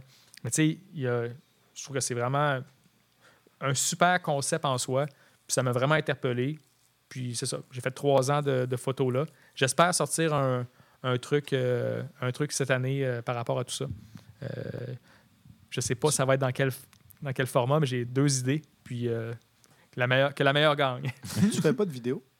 Non, zéro. Non. Pas d'intérêt euh, vidéo. C'est comme un autre, un autre monstre à part entière. Oui, ouais, clairement. Là, moi, je- j'ai fait de la photo au début, puis à un moment donné, j'ai comme plus lâché. J'en fais encore de la photo, mais j'en fais beaucoup, beaucoup moins. Puis je fais juste de la vidéo quasiment à cette heure. là. Mais euh, c'est deux mondes, c'est complètement C'est autre c'est chose. deux mondes. Une photo, genre, moi, j'avais commencé la photo, puis ça me fait penser un peu à ça. J'avais commencé la photographie pour. euh, moi, je suis un gars très, très visuel, puis je voulais figer des moments dans ma vie, dans le fond. Fait que c'est pour ça qu'une photo fige des moments, des émotions, genre, de ma vie, des endroits, des choses comme ça. Puis ça me fait juste penser à ça. Mettons, justement, la, la nuit des morts. Ouais. Parce que c'est quelque chose qui est venu te chercher, puis c'est une façon de garder des souvenirs de tout ça. Puis là, aujourd'hui, ben, je le fais différemment avec des vidéos. Comme récemment, j'ai fait un, un film de pêche avec, euh, avec mon père puis mon frère. Puis euh, au début, je pensais, j'étais parti à ce tournage-là. Je pensais même pas genre en faire un film, tout ça. Je me dis, OK, là, je m'en vais à la pêche avec mon frère et mon père. Mais, je me connaissais, j'étais comme, bah, je vais amener un appareil. OK, attends un peu, je vais amener. OK, je vais amener mon autre caméra. OK, je vais amener ça et tout. Puis je vais, ah, fuck, je suis parti avec tout mon gear. Puis j'ai pas beaucoup pêché. Mais j'ai quand même réussi à pogner mon premier saumon. Mon frère a pogné son, son saumon, puis mon père a pogné son premier saumon aussi. Le souvenir que ça crée, que ça va toujours rester, puis tout ça. Moi, c'est ce que j'aime de la photo et de la vidéo en tant que tel. Puis ça, c'est un peu la même chose euh, avec ce que tu fais, justement, là, la nuit des morts. C'est des- drôle, c'est un des- fantasme pour moi d'aller pêcher du saumon. Ah ouais, c'est vrai, Oh, Chris, oui. aïe, c'est parti pour un autre podcast. Vous pouvez suivre ça sur un autre. Eh non, si ça le passe à la pêche, c'est parti pour Ah. On a un short movie qui s'en vient, je pense. Ouais, c'est ça. Ben, crime, let's go, man. À un moment donné, aller sur une rivière ensemble. Puis. Ah, mais c'est assez fou en plus, là, parce que justement, comme je t'ai dit, tu mon père, euh, ce film-là, présentement, il est au, euh, au festival euh, au festival de films Palme. C'est un festival de films euh, québécois de pêche à la mouche. Puis euh, je l'ai présenté cette année, puis il y a beaucoup, beaucoup d'émotions dans ce film-là, parce que justement, comme je t'ai dit, mon père a tra- traversé un cancer puis tout du cerveau. Puis moi, j'ai pogné mon premier saumon, mon père a pogné son premier saumon à nos premières fois, genre, puis tout. Il y a un gros, gros message important puis fort dans ce film-là, puis tout. Puis les premières fois que je l'ai monté, j'en avais genre des frissons, euh, j'en ai, j'ai pleuré, je l'ai présenté à mon père cet été, genre, euh, non, c'était cet été, c'était à ma fête. Hum, je me souviens plus. Euh, une occasion, à un moment donné, qu'on s'est rassemblés. Oh, Chris, on n'a pas le droit de se Ouais, rassembler. hein. oh. Cet J'ai jamais présenté ce film-là mon père. temps- C'est dans le temps que tu peux te rassembler. C'était peu de monde. Mais, euh, Comment il a réagi? Au film? Oui. Ah, il a pleuré. Ah, on a tous pleuré. On est, on est des broyards dans la famille. Puis pour vrai, je m'en cache pas. Ça, jamais je vais m'en cacher. Je suis un- je suis un émotif, puis je suis un broyard, puis tout ça, puis ça fait pas de moi. euh, Ben non, je trouve que c'est une belle personne. force. là. Ouais, non, c'est ça, exact. exact. fuck les pensées d'avant, c'est correct. Les gars pleurent. Ah, gars c'est- pleurent. Allez pleurer. Mais, euh, bref, euh, c'est ça. Avec Nado, il est comme. C'est quoi le mouvement, là? Ouais, Chris, ça fait ça du se pourrait. Ça se pourrait. Fait que, euh, bref, je sais pas où c'est que je m'en allais là-dessus, justement, mais tu sais, c'est de capter des émotions, puis justement, le, capté des souvenirs émotions, aussi. puis, euh, ouais, non, c'est ça. Des exact. moments. Mais peut-être, mis deux secondes, peut-être que toi, tu le diras pas. C'est quand le Festival de Palme? Que- qu'on peut Ah, ben là, en fait, ouais, c'est ça. Moi, mon film va être présenté. euh, le Festival de Palme, il est sur trois semaines, puis mon film va être présenté là jeudi. Jeudi, Euh, soyez là. jeudi, Gros film. Puis sinon, la grande finale est le 18 mars. Euh, dans le fond, il y avait deux forfaits. Tu achetais ça, le forfait à 40 que tu avais les trois semaines avec des ateliers de pêche aussi. Ils présentaient deux films de compétition plus un atelier de pêche pendant trois jeudis en ligne. Puis le 18, euh, ils présentent les six films en compétition. Puis c'est la grande finale, en fait. Fait que euh, si vous voulez, 40 there. pour le grand forfait, mais là, vous avez manqué la semaine passée. Fait qu'attendez, payez 20 Ouais, pour euh, la finale le 18 mars. Puis votez pour lendemain de troll. Yes, yes, yes. Mais non, ça vaut, le- ça vaut la peine parce que, tu sais, pour vrai, euh, ben, je sais pas ce que vous vous en pensez par rapport à ce pouls-là, mais tu sais, nous, on est, on est nouveau par rapport à, à ça. Tu sais, vous avez beaucoup plus d'expérience euh, que, que nous dans ce domaine-là. Euh, mais mais c'est un domaine dans lequel il y a beaucoup. Euh, très peu d'offres, en fait, comparé à la demande, je pense. Surtout avec le virage qu'on est en train de prendre. là. Je sais pas si, mettons, euh, tu sais, à travers tes années de photo, tu, tu te rends compte que tu es beaucoup plus sollicité maintenant. Puis je sais pas si c'est à cause de la learning curve que, que tu as pris à travers les années ou si c'est parce que le domaine est beaucoup plus en demande qu'avant. Hey, c'est une, euh, c'est une grosse question, ça. Ouais. Je- Ouais. Ben, mais moi, je pense chaque jour. Fait que j'ai Ouais. des problèmes. Mais De où la. Hmm, je sais pas. Il y a, un- il y a certainement un, un gros besoin de photographie et d'images euh, d'images bien faites. Il y a ça parce que tout passe par là sur euh, les médias sociaux qu'on regarde. ouais, c'est ça. Tout le monde va avoir le, le top du top pour euh, se représenter. Euh, après ça, ben, il y a le, le bagage qu'on amène là-dedans. Puis euh, tout ça ensemble fait en sorte que la demande a. Y a-tu plus? Présentement, il n'y a pas d'événementiel. Fait c'est dur à dire. Il y a une grosse chunk qui manque au, euh, au pan. Il y a- il y a- ben, de mon, mon côté, il y a pas mal autant de, autant de jobs que- qu'avant la pandémie. Il n'y a juste pas la partie événementielle. Puis ça rend le tout plus sain overall. En Disons. de l'événementiel? Oui, j'en fais de l'événementiel. Oui. Ben, tu, vas en faire par drummer en principalement. Puis après ça. Ouais, non, l'événementiel, j'en fais, euh, j'en fais quand même euh, régulièrement. Là. Ça fait partie de mon. euh, ça me dérange pas de faire de l'événementiel. Puis est-ce que le, le- justement, tu disais qu'il y a des euh, photojournalistes là, qui t'ont pris euh, sous ton aile quand tu étais au Mexique. C'est-tu justement en découvrant un petit peu leur pattern, une branche qui t'intéresserait, d'aller chercher l'émotion, d'aller, euh, tu sais, qui dit photojournaliste, dit que ce soit pour écologie, que ce soit sur des ondes de guerre, que ce soit. euh, Hey, ça me tenterait Ça au loin, bout. Pour vrai, tu sais, je, sais pas si j'ai le, le bon. C'est con à dire, mais le bon profil physique pour me rendre sur une, une, zone, une zone de guerre. Dans le sens que je pense que je, je sors trop du lot pour. euh, je pense qu'il faut que tu sois comme brun, classique, pas de. Tu sais, on sait. On peut pas On vraiment pas dire de, quelle nationalité. quelle nationalité, fait que tu passes puis- un peu partout. puis, Je euh, pense que je pense qu'il y a tout ça là-dedans aussi. Peut-être que je raconte la grosse merde présentement. T'es blond aux yeux bleus en même temps. tu sais. Mais ça pourrait marcher dans certains endroits, Ouais, mais je pense que En overall, je Suède. pense que tu veux passer. tu veux- tu veux- en Suède. Finlande, Suède. la guerre en Suède, euh, fais tout de suite. il y a la grosse guerre là-bas. mais je ça, c'est des. Ça m'exciterait de faire ça. J'aimerais vraiment beaucoup ça. J'aime beaucoup le voyage. J'aime l'aventure. J'aime les, tu sais, la tournée, tout ça. Je pense que le photojournalisme, aller voyager pour le travail, ça me plairait beaucoup. Euh, le projet du Mexique, c'est un projet 100% personnel. Puis euh, j'ai adoré ça. J'ai adoré le côté aventure de la, chose, puis d'avoir un seul focus. C'est pareil comme la tournée. En tournée, tu te réveilles, tu vas faire ton show. Toute la pression de la vie euh, en général est en l'air de toi. En photojournalisme, ce que j'ai compris aussi, ce que j'ai vécu, ton focus, c'est faire des images, ramener des images. L'expérience avec mes deux, mes deux photojournalistes d'expérience était intéressante dans le sens que je les ai vus travailler, puis c'était pas ce à quoi je m'attendais du tout. Euh, c'était des sens? gens qui. C'était pas, euh, c'était pas de la.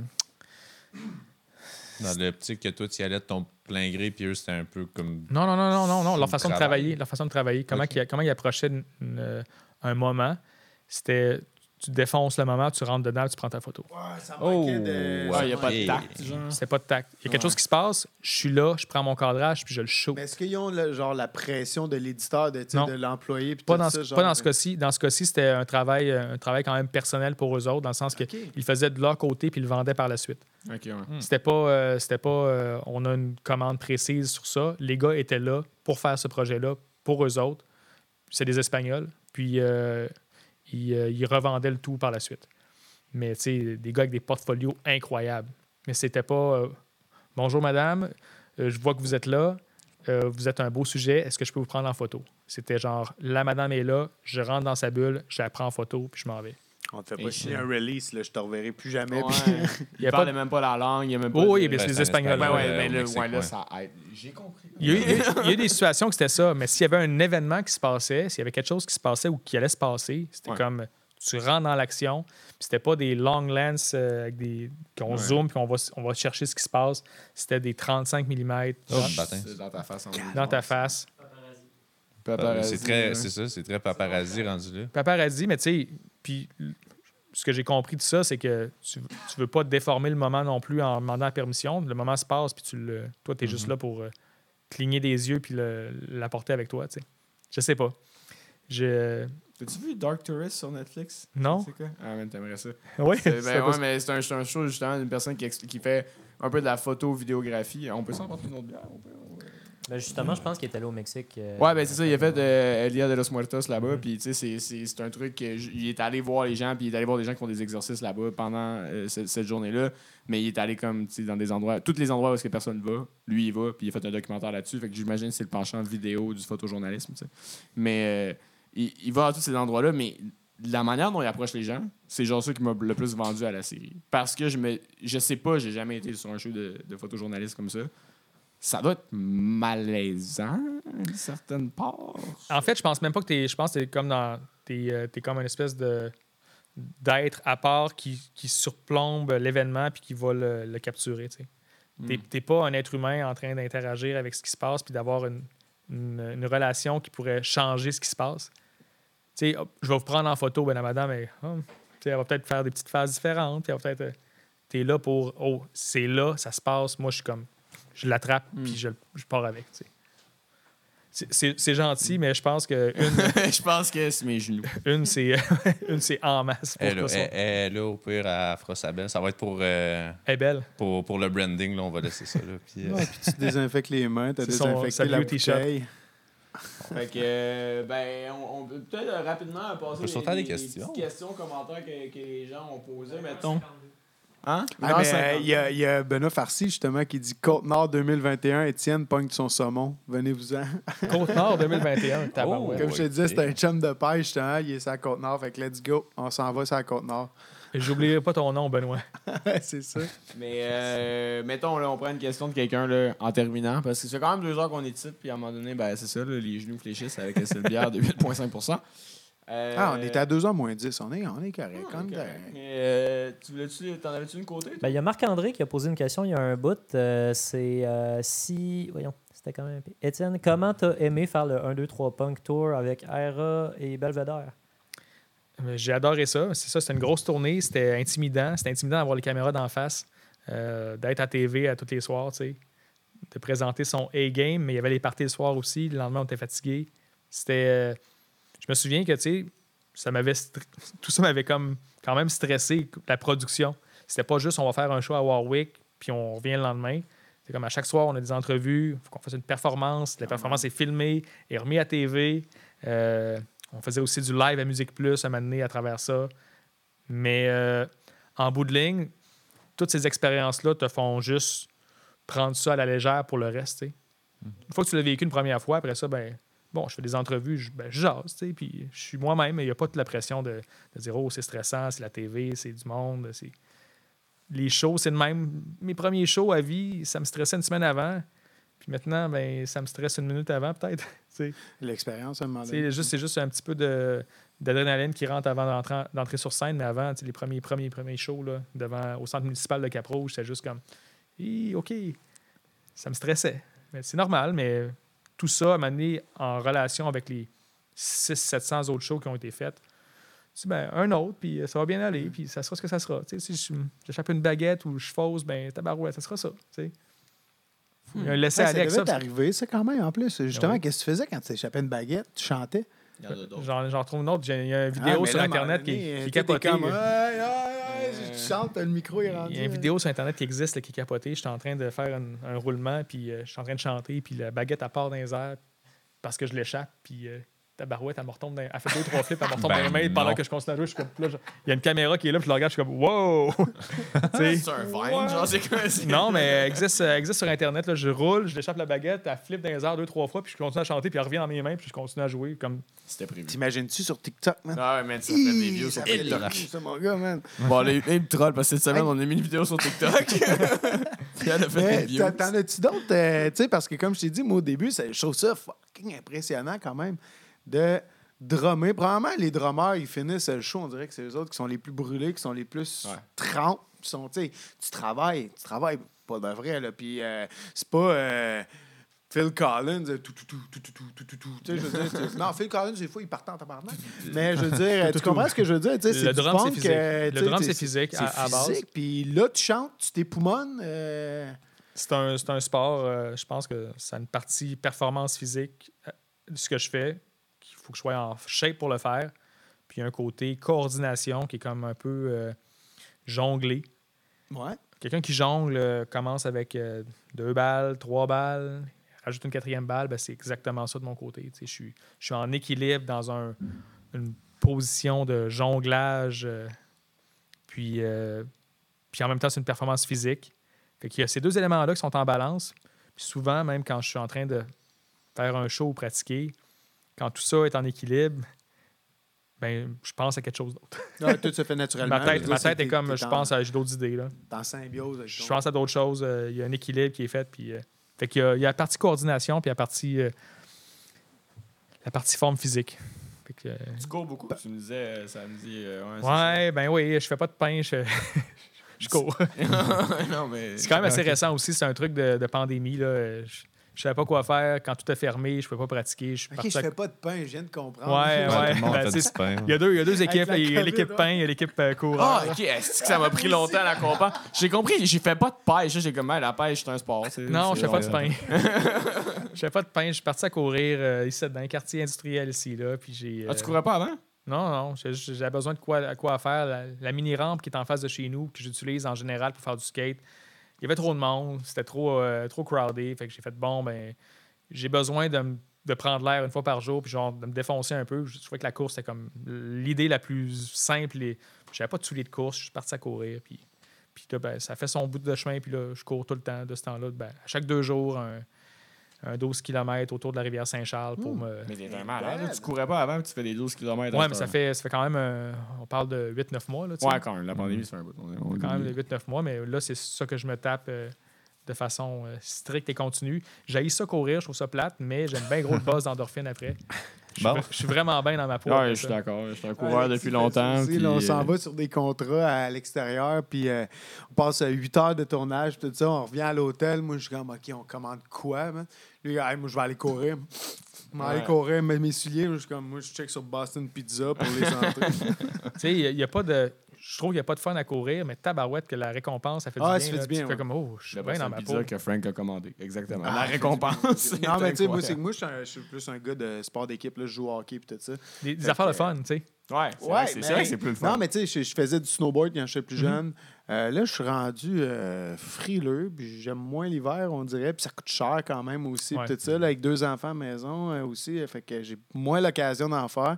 Le skate, tabarnak, Ça fait mal. trop mal, là, dans cette heure. Je En tombe- vieillissant, ça fait mal, le skate. je tombais à la fin de l'été sur, euh, sur le coude vraiment fort. Tu Je me, je me suis aplati comme une crêpe dans le fond de la rampe, puis j'ai encore une bosse. ça fait genre euh, ça fait six mois. Là, tu. Ah non, ça fait mal. Là. Moi, je, je faisais justement peut-être un peu de mini-rampe ou euh, genre des games de flat avec mes chums.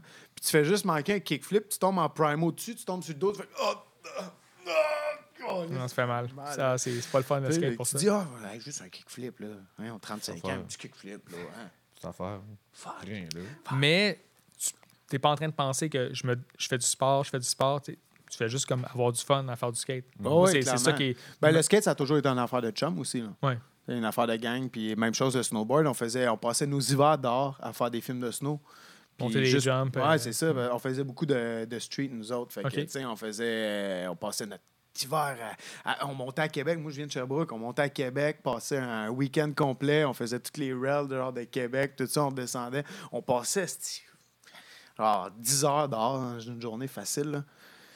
Puis, euh, c'est ça, c'est une affaire de gang puis tout. Fait que moi, je suis un gars plus sportif, genre d'équipe tout. Mais je m'étais mis à la course, moi aussi, à un moment donné. puis Je faisais des ok. push-ups aussi. Là, ma blonde, elle va rire de moi à un moment donné. Elle va écouter ça, elle va faire comme. Asti. Push-up, là. Regarde, il y a un de mes chums qui dit Snowpark Illusion à mon jouet, justement. Là, tu sais, C'était dans le temps. Yes. T'écoutes-tu de la musique quand tu cours? Oui. C'est quoi t'écoutes? Ben, euh, il y a eu une phase que je voulais plus écouter de musique, fait que j'ai écouté des, euh, des podcasts de crimes. euh, euh, Ah ouais? euh, des histoires de crimes. euh, Genre Night Watch, là, genre euh, NBC, là, genre des. J'en ai écouté tellement qu'ils se ressemblaient tous à un moment. Des podcasts de crime? Ouais, ben, tu sais, je voulais juste savoir de quoi d'autre qui me- qui m'occupe l'esprit pendant que. Fait que c'était juste des histoires de meurtres euh, bizarres puis un non moment donné, le punch, résolus. Il est en même place. Là. Le gars, il l'a tué. Ce que le monde ne savent pas, c'est qu'il court ici dans le quartier, comme il disait, puis en avant, c'est le cimetière. Ouais. Ouais, je sais. Ça l'inspire. J'écoute beaucoup de, de espèces de soul revival. euh, c'est ça que j'écoute comme musique euh, plus euh, depuis, depuis longtemps. Là. J'écoute. C'est surprenant, pareil. Hein, ouais, c'est ce que je- c'est, c'est le beat que j'aime euh, écouter, puis euh, ça, me, ça me transporte sur une course euh, de A à Z. Puis même dans la vie en général, j'écoute du, euh, j'écoute ça. je- je- j'aime en- j'écoute encore beaucoup de punk rock, mais j'ai des phases là, ça, ça va en, ça va en vague. Je peux pas écouter toujours du punk rock. Là. Ouais, à un moment donné. C'est- J'écoute du hip-hop aussi pas mal. J'aime- ça aussi. du hip-hop, justement, québécois? Euh, À la Claire, les boys de Québec, non? Non, j'écoute pas. euh, Ouais, c'est vrai. j'écoute pas. Je... C'est différent, c'est vraiment différent. là. Mais moi, j'ai vraiment écouté un peu de tout. puis c'est niché. Moi, je- j'ai... je- Ouais, c'est Je, niché. je Moi, connais, j'ai... je- connais bien Louis Nick, le DJ, school, euh, je tout. connais bien, mais je, Ah ouais, c'est vrai? C'est pas mon genre de beat. exact. J'écoute Ouais. du old school, 90s. Ben, moi, je suis vraiment aussi old school. J'ai vraiment Mm. commencé avec Tribe Called Quest, Wu-Tang, puis euh, C'est encore ça que c'est Biggie, puis... euh, encore ça que j'écoute euh, principalement, mais c'est c'est pas c'est pas ma niche. J'écoute Ouais. ça comme j'aime ça dans des phases encore là, mais euh, ça reste le punk rock puis d'autres affaires à côté. Moi, dans le punk, c'était euh, Offspring, Blink. Classique. Ah, des classiques. Ouais, c'est Mhm. ça, Des classiques. Classique. Puis tout ce style-là, après, a donné naissance à plein d'autres générations de plein d'autres styles de musique. là. Mais C'est- Blink, je veux dire, c'est... c'est- c'est- c'est- Tout, tout le monde a déjà écouté du Blink, là, dans nos âges, en tout cas. Là, je veux dire, Le monde qui vont te dire qu'ils n'ont jamais écouté de Blink, c'est parce Ils vivent pas. ben, soit qu'ils vivent en dessous d'une roche, ou tu vas leur faire écouter une tonne de Blink, ils vont faire Ah, je connais Ah, ça, ça. connais ça, ouais. Ah, ben c'est Blink, tu sais. Ou C'est tu sûr. montres un gars de courir tout nu dans la rue, tu fais Ah, moi, j'ai déjà vu ça. ça. Ouais, ouais. Mais tu sais, ça reste la, la pop du punk aussi, là, j'imagine. Complètement. C'est- c'est- Il y, a- y y du punk beaucoup plus niché aussi. Puis... Moi, je voulais savoir. euh, T'as-tu une question? Ou- Non? Il a levé sa main. Euh, non, mais moi, euh, c'est sûr que, tu sais, avant qu'on termine ça ou quoi que ce soit, parce que là, on est vraiment rendu euh, comme au- au-dessus du deux heures. Euh, crime, on pourrait continuer pendant quand même longtemps. Puis tout, là, on Ça a a fun, tellement ça, au vite, les pire, euh, c'est ça. Au pire, on va arrêter puis on continuera à jaser, là. Mais euh, je pense qu'il y a bien des gens qui voudraient sûrement savoir comme... euh, T'en es où, Mute, présentement? Projet à long terme, qu'est-ce que vous faites présentement? Là, vous avez été le live à l'anti. Euh, Pratiquez-vous quelque chose? Avez-vous euh, un projet d'album, de EP, n'importe quoi? C'est, c'est... C'est bien dur à dire parce que c'est c'est le genre de choses qui, euh, qui se discutent même pas vraiment entre, entre, entre les gars à l'interne dans, dans le groupe. Moi, personnellement, j'ai encore un album en moi qui, qui voudrait sortir. J'ai un bon partner avec mon, euh, mon d'Ontario pour euh, composer ça. Ça n'en est pas rendu très loin. Euh, Il y a des tournées à l'horizon quand que les tournées se pourront. Puis d'ici là, ben, c'est de pas se, pas se brûler, pas se faire chier avec rien. Je pense que c'est important aussi. La longévité de notre band est due à ça. À un moment donné, tu sais, tu peux te stresser à sortir des affaires puis à pitcher des affaires, mais si tu sens pas puis si c'est pas le bon moment, on est tous des adultes, on a des jobs, certains ont des enfants. Fait que j'ai trouvé un bon compromis de travail pour être créatif puis avoir du fun là-dedans. Puis présentement, ben, il sort pas beaucoup de nouvelles musiques, mais il y en a quand même sur la table. Puis euh, Tant mieux. ça me satisfait comme c'est là. Parce que la COVID, as-tu mis là, un frein à quelque Non, chose? non, ou- nous autres, on était vraiment chanceux. On avait- on n'avait pas un album à sortir. On était comme en deux affaires. Puis euh, c'est ça, on était comme au bon moment. On a eu des offres, on a eu des, euh, choses live, virtuelles qui se sont passées. Ce qui a fait en sorte qu'on a pu continuer à avoir des petits projets de, show à gauche, à droite, qui a maintenu un- un- une motivation à pratiquer puis à faire des trucs. Il y a plein de groupes qui n'ont qui ont pas eu ces opportunités-là. Puis on est, je suis super content qu'on ait eu. euh, qu'on ait pu faire des projets. Puis il y en a d'autres à venir qui ne sont pas encore annoncés, mais qui s'en viennent. Puis je suis juste content de ce qui se passe présentement. là. Ça va? J'ai entendu Euh, l'épisode. Jessie, elle a, elle a fait un drôle de commentaire. Ça dit que c'est sûr qu'elle a, elle a entendu toutes mes affaires. Ça, c'est ma blonde. elle fait. Les push-ups, Ok? Étienne, je t'aime, mais il faudrait que mon chum rentre à la maison. là. OK, bye. Ah, c'est bon. Il y a des push- Les, les push-ups à faire. Mais pour vrai. euh, Hey, Oublie-la, elle. là, Pour, vrai, euh, regarde, on s'en-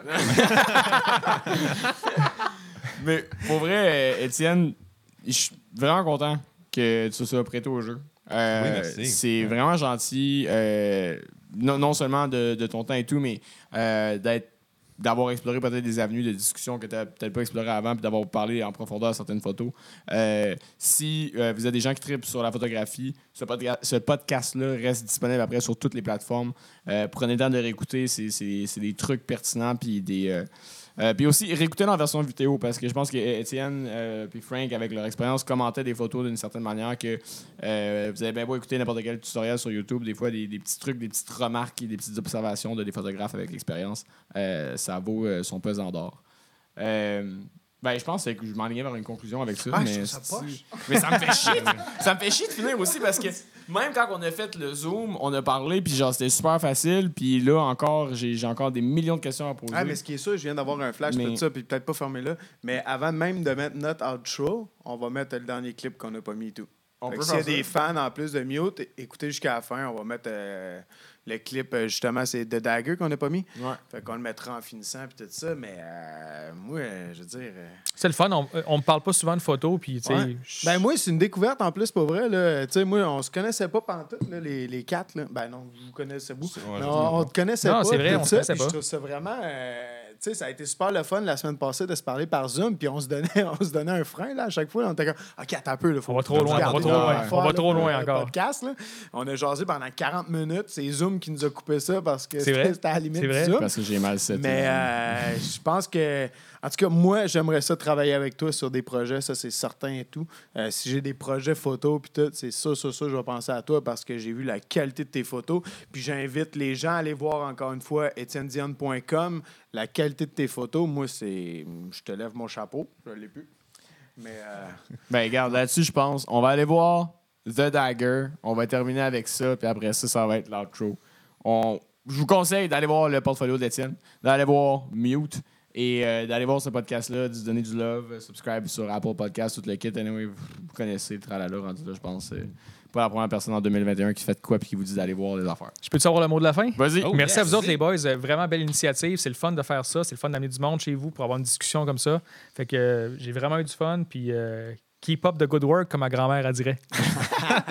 merci encore une fois d'avoir été avec nous. Autres. Ouais, ça a été vraiment super agréable comme, comme rencontre.